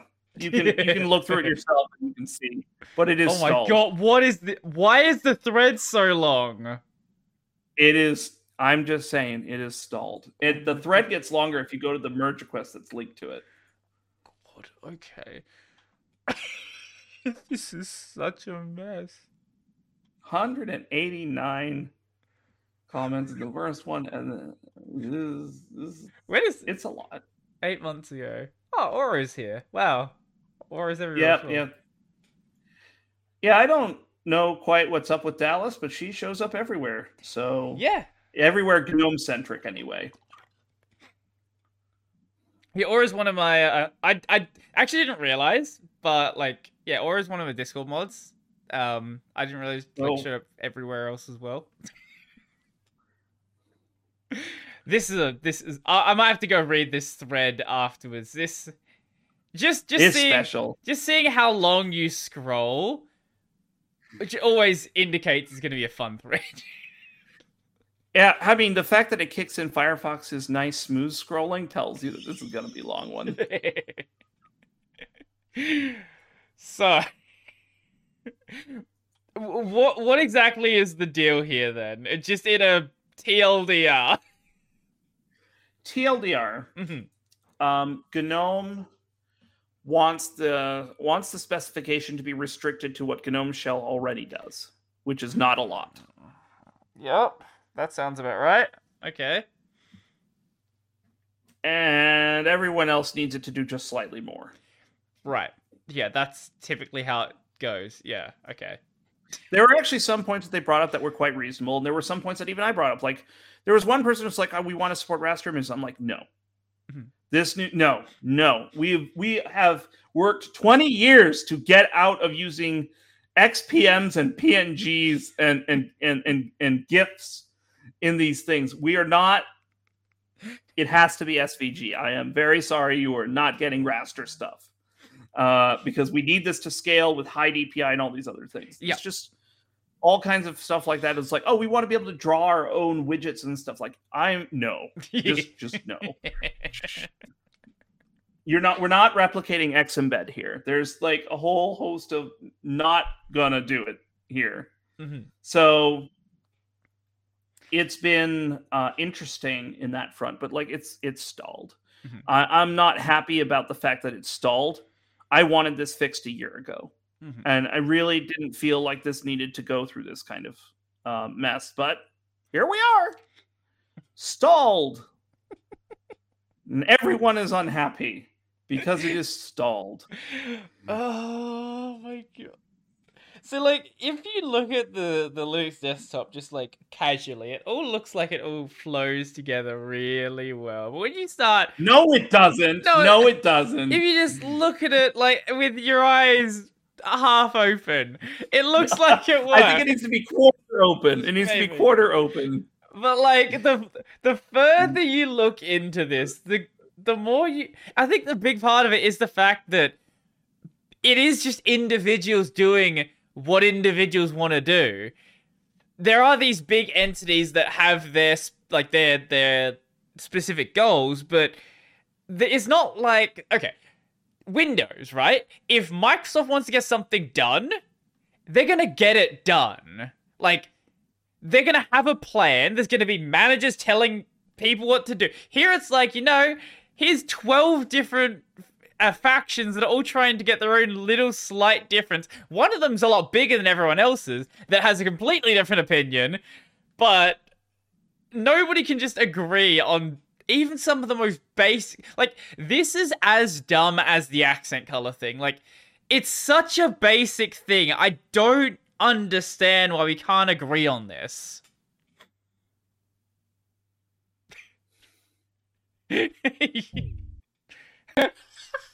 was I was gonna say that, and then I realized that you were frozen when I was gonna say it. It's like, oh crap, this is. uh, I was gonna say that like GNOME GNOME's incentive structure around this is mm-hmm. interesting mm-hmm. because remember I said that they were commercially successful, but not necessarily community successful. Right, right, right. So the commercial successful is interesting because everyone that's paying them doesn't care what GNOME does. Mm-hmm which leads to a very weird set of incentives. Mm-hmm. They can do almost whatever they want with some degree of impunity when it comes to this. They're going to get paid, like that, like because the like for example in both RHEL and SLED and and SLED, there's not a um, a direct driver of like this has to be a certain UX experience. We don't really they don't really care enough to mm-hmm. drive that from a product perspective so that they're not using that input to do anything meaningful. So the developers basically get to do what they feel like, mm-hmm. and then they're paid, and the the companies just accept whatever it is and they continue to ship it. Mm-hmm. There's on one hand that looks great, that's generally trust, but on the other hand, it also means there's no accountability. Right, right. So, um, because of that, uh, you get to these kinds of deadlock situations and and there is not a super strong incentive for them to do something about it not positively unless unless something else some other factor happens that changes the dynamics there nothing changes and and that's that's really why like i would like to see gnome foundation to step up as like someone who oh, like as an overseer of the GNOME project, should mm. actually do something in that respect. So as it stands right now, it's sort of the only way that something like status notifier, whatever it was, the only way something like that changes is if you have like corporate pressure trying to like make that happen. Then someone's possibly going to be like, "Hey, we actually need this now." Like it doesn't really matter like what you guys want as a project. This is this needs to happen. Well, so it's more like the incentives have to align so that they care. Right. I think it's right. fine that Gnome's vision of how it should work it should be part of the discussion. Sure, that sure. absolutely makes sense. I think for ninety nine percent of things that's fine. Do it like yeah. It the problem is that if if they're ultimately not interested or incentivized to care about making this land even within something that fits within GNOME as well as the rest of the desktops, then it doesn't go anywhere. Mm-hmm. Um, I, I'm not necessarily saying that like okay, a company like Red Hat or SUSE is like we need this in our thing, so you got to go get represent our interests and make us you know do the you know the XYZ thing. Mm-hmm. That's not what I mean. What okay. I mean is that they should have people recognize, you know, that, that this is important to us. We will accept a solution. We we will accept any solution for this that you guys can come up with, but it's got to be something that everyone agrees on mm-hmm. that application developers can adopt. Mm-hmm. Because if you can't do that, then this is no good to us either. And that is that's the parameters I want them to have. And re- to be fair, right? Like that is essentially the parameters that this spec is operating under the condition for this to even work is that both GNOME and KDE have to agree to adopt it. If both are we willing to agree to adopt it, then everybody else will, and everything the ecosystem will adapt quickly. Mm-hmm. But if we can't get that, then the status quo is effectively going to carry forward, and there's no point in developing a new spec. Right. So that's why I'm real sad about this being stalled because, in principle, the GNOME Shell developers have agreed to implementing a new spec. They just won't implement the old one, mm-hmm. the current one. But getting that spec in the first place, right? Yeah. Yeah. Yeah. Man, it's been two years at this point for me. It's like I'm I'm still I will die on this hill. I want applications to actually work. Oh, on every crazy desktop. hill to die on. I, you'd be surprised. Yeah. Some, you'd be very surprised. There are some people who say I would rather certain apps just be broken and and and not look good and not functional because I don't like the the I don't like their mere existence because a choice they made in life. And I'm like, no. I've I've had uh, as YouTube's top Wayland propagandist, as defined by boycott Wayland. I've very really? much had yes. Wow, that's a thing. I, I, wait, have you never heard of boycott Wayland? No. Okay, so you know who Pro Bono is, right? The app image Oh, developer. okay. Now I know. I'm done. I, I got it. I got it. I, I, I know. I know. I, I met him in person. I've done. Yeah, I know. Yeah. So he also has. A, I'm done. Here's a, a um a GitHub gist is what it called. I don't know. He's got Yeah. a thing on Gi- GitHub called Boycott Wayland. It's this giant list of a lot of outdated information. It's it says And it's his nitpick. My my favorite thing. So I've got two favorite things. One, screen capture doesn't work. It's it's worked for years. We've got Pipewire. My second favorite thing is all of the tools on there. Where it's like this tool doesn't work, and it's like an X configuration tool. Like X render doesn't work. X clip doesn't work. Like, do you want? Do you know what the X means in its name? No. No, I don't. Like, what do you? Yeah, no shit, it doesn't. You, my, uh, if I if you go a Volkswagen key, it's not gonna open the Subaru. Like, yeah, that's the point. They're not the same thing. I'm very glad that somebody decided to not call this X12. That would have made this so much I worse. I wish they did. That would have been so great. No. I am very happy they picked a different name for this. It honestly, it would have. Honestly, half the arguments I see, are, it's not even arguing about the the merits of it. It's like, oh, this is not like. It's like, ah. how do I even describe it? Half the arguments I see for why Wayland is bad are so stupid. But I feel like some of them at least would be alleviated if there's a clear continuation. Because I I've made it clear to people that a lot of the people working on Wayland today used to work on X. But no, it's Wayland, so it's a different thing. If it was called X12, at least there would be like that clear continuation of the line. Obviously, Here's you- the flip side of that argument. okay. the total protocol breakage and everything being completely different and nothing being compatible would have made X12 an even worse name because everyone That's would have fair. expected it to be a backwards compatible upgrade. Okay, that's fair. I guess because we've had X11 for 30 years and X, there were like X8, X9, X10, things like that, but they they existed There was an, like there's an old library that was only retired a few years ago that was archived that was literally putting X10 applications on top of X11. There hasn't been an X10 application released in 30 years. yeah, X10 didn't even like it didn't become like a, a public widespread project till X11. Why did that exist? There were earlier versions of the X protocol. There were, yeah, I, I know. They existed over the span of like two years though. uh like at, at this stage i i don't use wayland on my system just because i've had i've had issues with video. Most of my problems with with wayland are related to video production-y stuff. Like Wayland, uh, the way I like to describe sort of the state of Wayland now is Wayland is great if you didn't if you can ignore the giant gaping holes, and a regular person is going to go down the middle of the road and they're not going to see any of the holes, they're not going to be doing any of the weird edge cases where things do still break. I do. That's the problem. Like I, I, I want to use Wayland, and it's the experience I've had is great for my normal computing experience. But there are those edge cases where it is still a problem but I think a lot of people see those edge cases being a problem and then assume that's going to be applying to most of their experience. Like if if you've not used Wayland in three, like whether it's GNOME, whether it's KDE, if you've not used in like three or four years, try it out.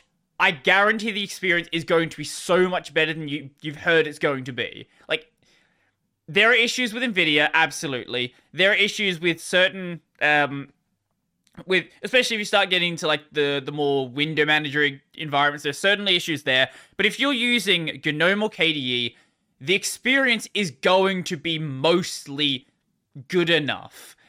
Maybe you have some issues with accessibility stuff. That's a totally different issue, and that is something that does definitely need to be addressed. But if that's not the case, try it out. Just see what it's like. Yeah. Yeah. I didn't have anything else to that. I'll say though that I vastly prefer the KDE Plasma experience on Wayland than I do the GNOME one. Okay.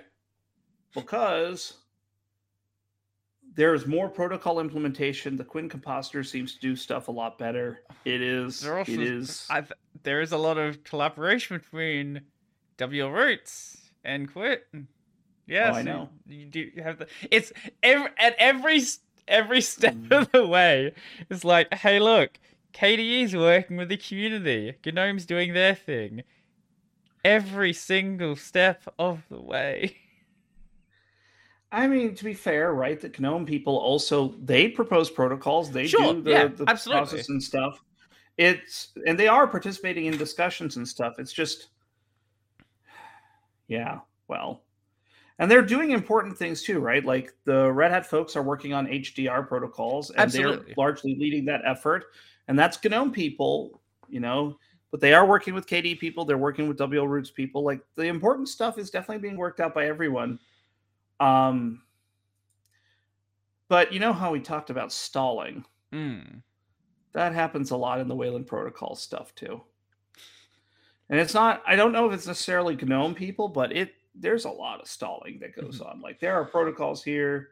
I'm looking at the the GitLab project right now. There's merge requests for new protocols that are years old. It's it makes me sad. Uh, yeah, but look, what are you gonna do? I try to pretend it's not a thing until I have to deal with it. That's pretty much the only way to be happy here. Well, look, your your effort is rather than getting in these threads that are just mm. stalled forever, your effort is a lot better spent on things where you can mm. actually get the ball moving, where you can mm. actually make a difference, where nobody there's no there's no complaints about the direction it's going. There's no issue with fixing this problem. It's just okay, it's a problem, we fix it. Good. It's upstreamed and now we can propagate it out everyone's day is better now. I want that to be happening more often, though. yeah, there's so it's it's it's again it's just it's just you know I'm, I'm going to use the word it's basically politics, right? It's just right. open source politics. It's a lot of politicking. It's a lot of dealing with people, figuring out how to do compromises and stuff like that. It's not glamorous. It's not cool. It's necessary. Mm-hmm. Yeah. Well, whenever you have people together, like you're always going to run into politics like that. Like you're always going to have different groups trying to struggle over power, different people trying to, you know, trying to show off their leadership skills. Like no matter what happens, like we can always think we're better in the open source space, but we're not. It's no, we're we're, we're really not. It's just it's just the only difference is you can happen. see it all. Yeah, I guess that's a good point. Rather than it happening with like you know we have weird middle managers fighting over who's going to run this project.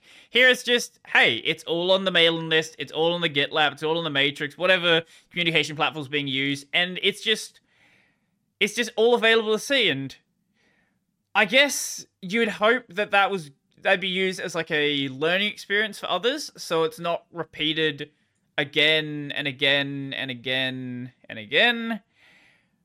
But well, yeah, it's not what happens. yeah, it takes a hot minute. Yeah, we just get lots of examples of uh of it just happening. Um you know what? Let's be let's be positive. Let's be positive about the FOSS world. What's what's some uh, what's some some happy things we can talk about?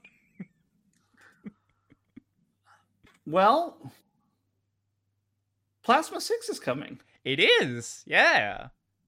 I'm very excited about KDE Plasma 6. Mm-hmm. Um, from the Fedora perspective, you know, this is I I am crossing my fingers that I manage we that I can make Fedora be the first distribution to ship it. That's I, I really want to be that. I like being first. Um, but also I'm just genuinely excited about what's been going on with with KDE Plasma. This is a, like this is not a let's break everything and change all the stuff. This is very much a refinement release.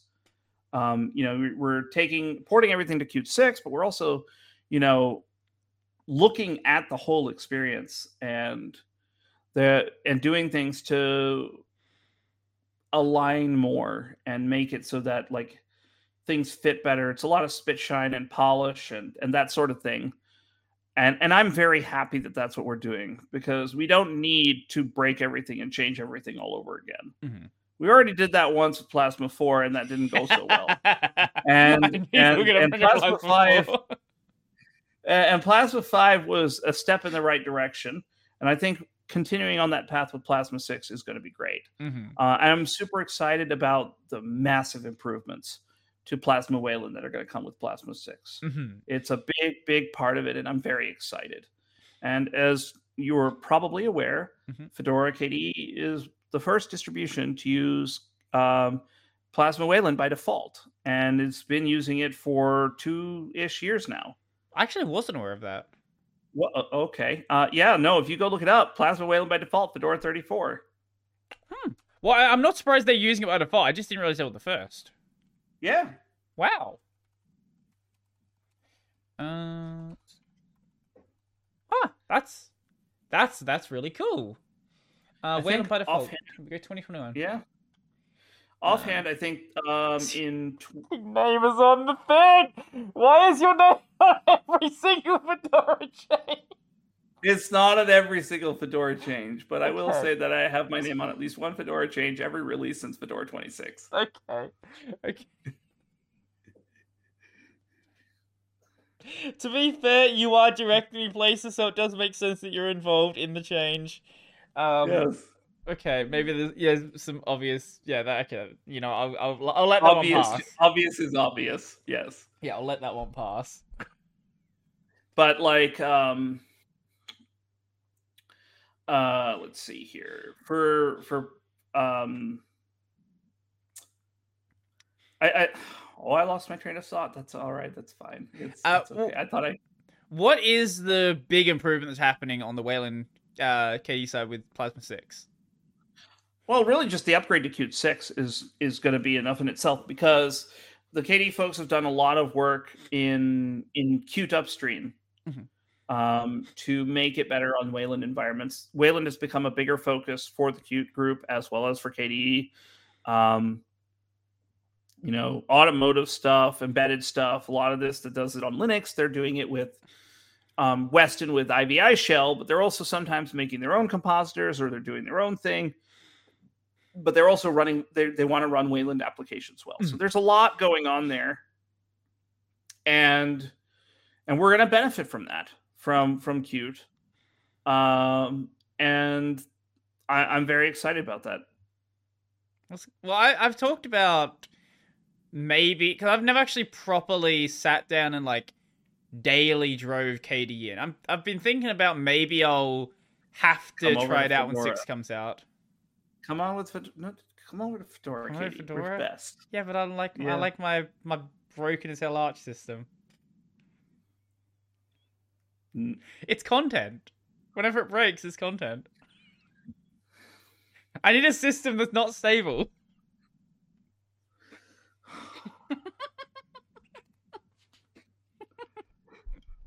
fine whatever I- I've said before that if I my you could definitely have a broken system by running Fedora Rawhide. If you'd like that, that that's that's that's your way to do it. You're going to get everything as it comes, and good luck with that. I've That's said probably the way to go. I've said before that if, when I eventually whenever it happens. Eventually, set up my capture PC. I'll probably just throw Fedora on it because I just I'm not gonna install Arch on a capture PC. That's stupid.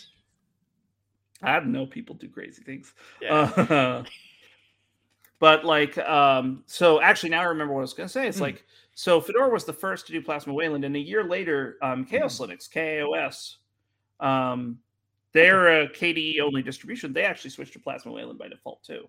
wow. And then earlier this year, um, Fedora with Fedora 38, uh, we are now Wayland all the way from login to shutdown uh, because we changed the display manager SDDM to Wayland. Mhm. So we are now not using X for anything um, in in Fedora KDE other than to run X11 applications wow. on on a Wayland session. So that's uh, at this point we are actually comparable to GNOME on that front. So That's awesome to hear. yeah, we're the only distro that's at that level. But Mhm. and, and and I'm not resting on our laurels. I want us to push forward faster, further, Mhm. and I intend to do a lot more around that as much as I can. hmm What are the big areas to be focused on right now? So really multimedia has been my thing right now like dealing with multimedia stuff like fedora linux distributions in general have a very poor multimedia story and improving that has been something that i've been poking at for the past few years. Um, i helped bring ffmpeg into fedora which has unlocked a huge trove of applications to be able to bring into the distribution. Uh, OBS Studio, which I've started contributing to the OBS project as well, uh, because that, and a bunch of other things related uh, on that front, like being able to make it better for, like, my personal goal is to make it better for game devs and other creatives, um, and and and that's like where I'm seeing the the the you know, if you talk about product market fit and all those kinds of businessy terms, that's kind of where I'm going with this. So I started a couple of years ago working on game dev stuff with SDL and having to improve things on that front. Getting everything shipped over is shifting over to Wayland by default for games on Mhm. Linux is also an aspect that I'm going to do because we don't want kind of like the most important visual thing Mhm. to be stuck on the legacy technology. And so Right. that's that that's uh, a bit of what I've been doing. And then the adjacent to that is like, oh, how do we deal with content creation and media production? And now that I do a podcast with the Sudo Show and and and all that other stuff, like, and I need to be able to do that stuff too. Yeah. And so, like, I am focusing a lot. I'm focusing a lot on that, Mhm. trying to get the creatives, the creative stuff in place. Like, Kdenlive is now in Fedora. OpenShot is now in Fedora. We're looking through like getting all these other things and tools and stuff. Like,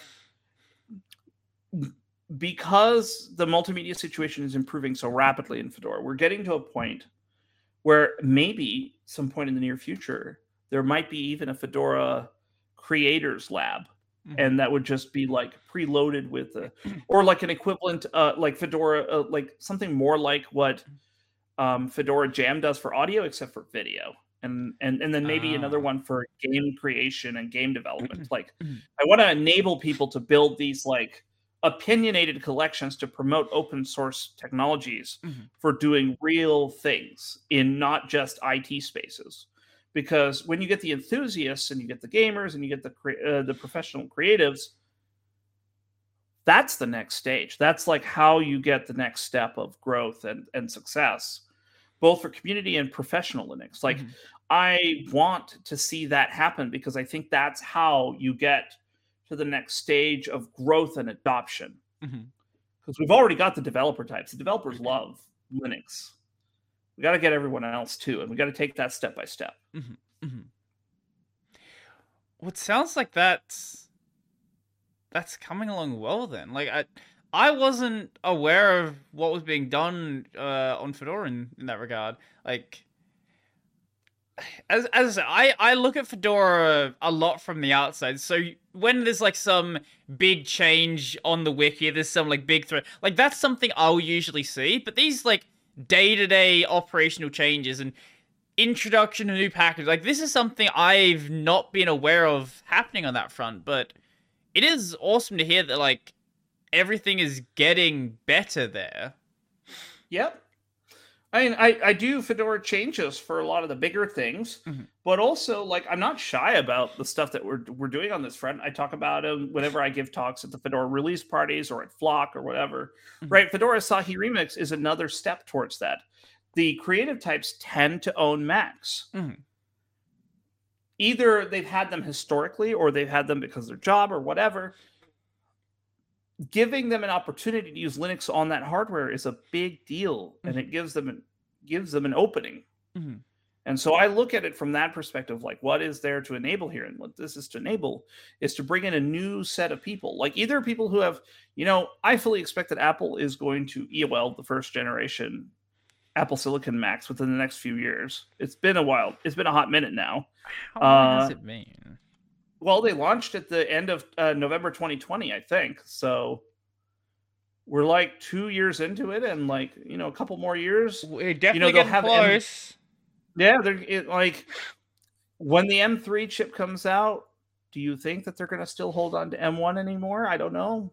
I mean, they've gotten a lot more aggressive about you know dropping old Apple uh, Macs, like Intel Macs are dropping like flies, and I, I don't know what their strategy is going to be for ARM Macs. Mhm.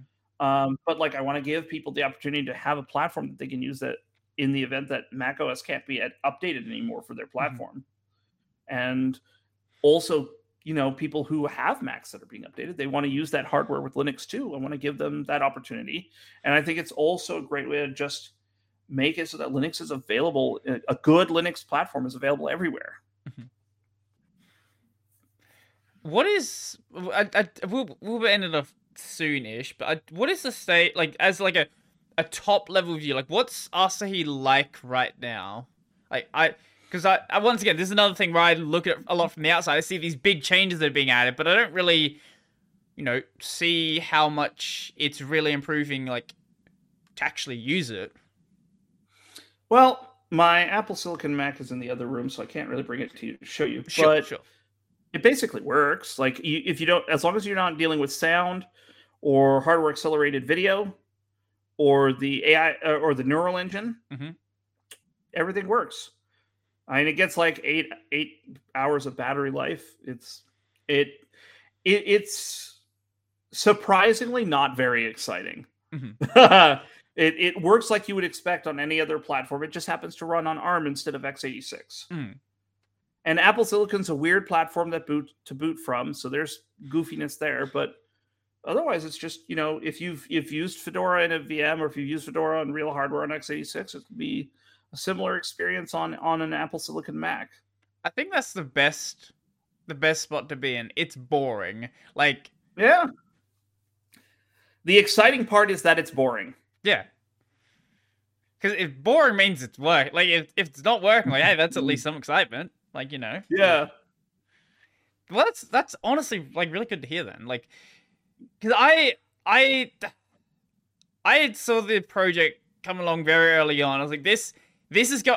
I I was very hopeful. Like I I know there's a lot of people out there like who oh who's never gonna happen. Blah blah. Like people being really skeptical of it. I I don't know why. Like you can look at like the history that Hector's had in this space. Like this, Hector's not new. I've known get- Hector for Yeah. years because I, I like I used to be involved in homebrew communities and in in the Sonic scene for and, and Nintendo scenes for you know making hacked ROMs and Mhm. home and and you know BootMii and all that other stuff. The homebrew set because I had a Wii that I Mhm. eventually you know when I got a Wii U and moved playing games to the Wii U, I hacked my Wii because why the hell not?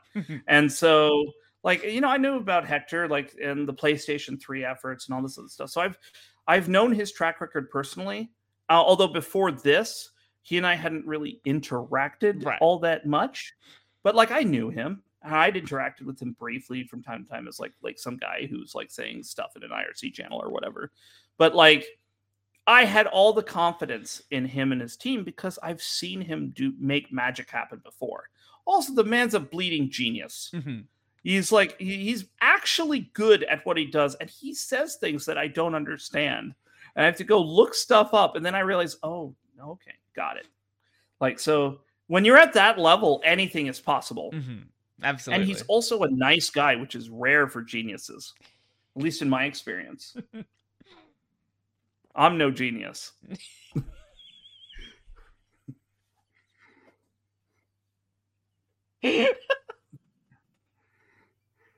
well, on that note, um, let's end off the show. All right then. Um, where do you want to direct people to? I know you mentioned Sudo Show before, but do you have a website or a place people can find it? Um, so I don't have a website right now. I probably should make one at some point. But uh the Um, things you do? you just don't have a yeah. website. man, I used to have a website with a blog a long Mhm. time ago, and then I moved it to Blogger because I didn't want to keep the infrastructure up anymore. Right. And I stopped doing blogs because of Twitter. And then and now Twitter's gone because it's gone into into a weird, weird place. Um so now I'm on uh, I'm on the Fediverse. So I'm on uh, fosstodon.org slash um, Conan underscore Kudo. Hmm. Um, I'm also on GitHub as Conan dash Kudo, GitLab as Conan underscore Kudo, and Gompa on, on Fedora, Pharaoh Atem on OpenSUSE. There's a bunch of places all over the place you can find me. Um, and I think that's like the primary place people can get in touch with me is on on the Fediverse. I Mhm. think that's pretty much the the the way to go. Uh, where can people find Sudo Show? You skipped over that part. Right. So um I think it I need to double check to make sure this URL works because we just got this. I think if you go to tuxdigital.com slash sudo show, that should work. Yes, it does. Sweet. Tuxdigital.com slash sudo show will redirect you to the website, to the Awesome. webpage. So there you go. Um, we also have a YouTube channel. Um, if you want to subscribe, we post to YouTube as well. We have all kinds of other fun video content there. I think if I do youtube.com slash sudo show, Mhm. you will you will see it all there. Awesome. Awesome. Um, like and subscribe. Yeah, do that. do all that stuff. Uh, are those the only things you want to mention, or is there anything else you want to plug? I think that's it for now. I don't have anything else. Okay, awesome. Um, do my stuff then. So the main channel is Brodie Robertson. I do Linux videos there six days a week. I have no idea what to be out by now because I am way ahead of my schedule. Um, yeah, no, Schedule for this That's one. not good. not for th- yeah. So I, I this will be out in like two or three weeks, and I have another. Why do I keep doing? I keep saying I'm gonna. Oh, I'm gonna take a break, and then I record two podcasts in a week. Why do I keep doing this? I don't this? think that Just- counts as a break. No, it doesn't. My my my backlog just keeps getting bigger. What? I don't know why I'm doing this. Whatever. Um, I've got the gaming channel that is Brodie on Games on YouTube and Twitch. Also Kick, I guess, because I'm there. Because why not? Uh, also DLive. If for some reason you still use DLive, um. I'm probably still playing through Final Fantasy 16 and Armored Core, so that's fun. Um, and if you're listening to the audio version of this, you can find the video version on YouTube at Tech Over Tea. And if you want to listen to the audio version, pretty much any podcast platform out there, there is an RSS feed as well. Just search Tech Over Tea and you will find it. I'll give you the final word. What do you want to say? Uh Linux and open source is great. Go check out if you've not really tried Fedora, give it a shot again. Uh, Fedora KDE is awesome. Fedora Workstation uh, is great too. Give it a shot and and enjoy. Have fun. Awesome. It was a pleasure to have you on. Uh, definitely see this again sometime. Yeah. sometime. Yeah, thanks for having me. Awesome. Well, see you guys later.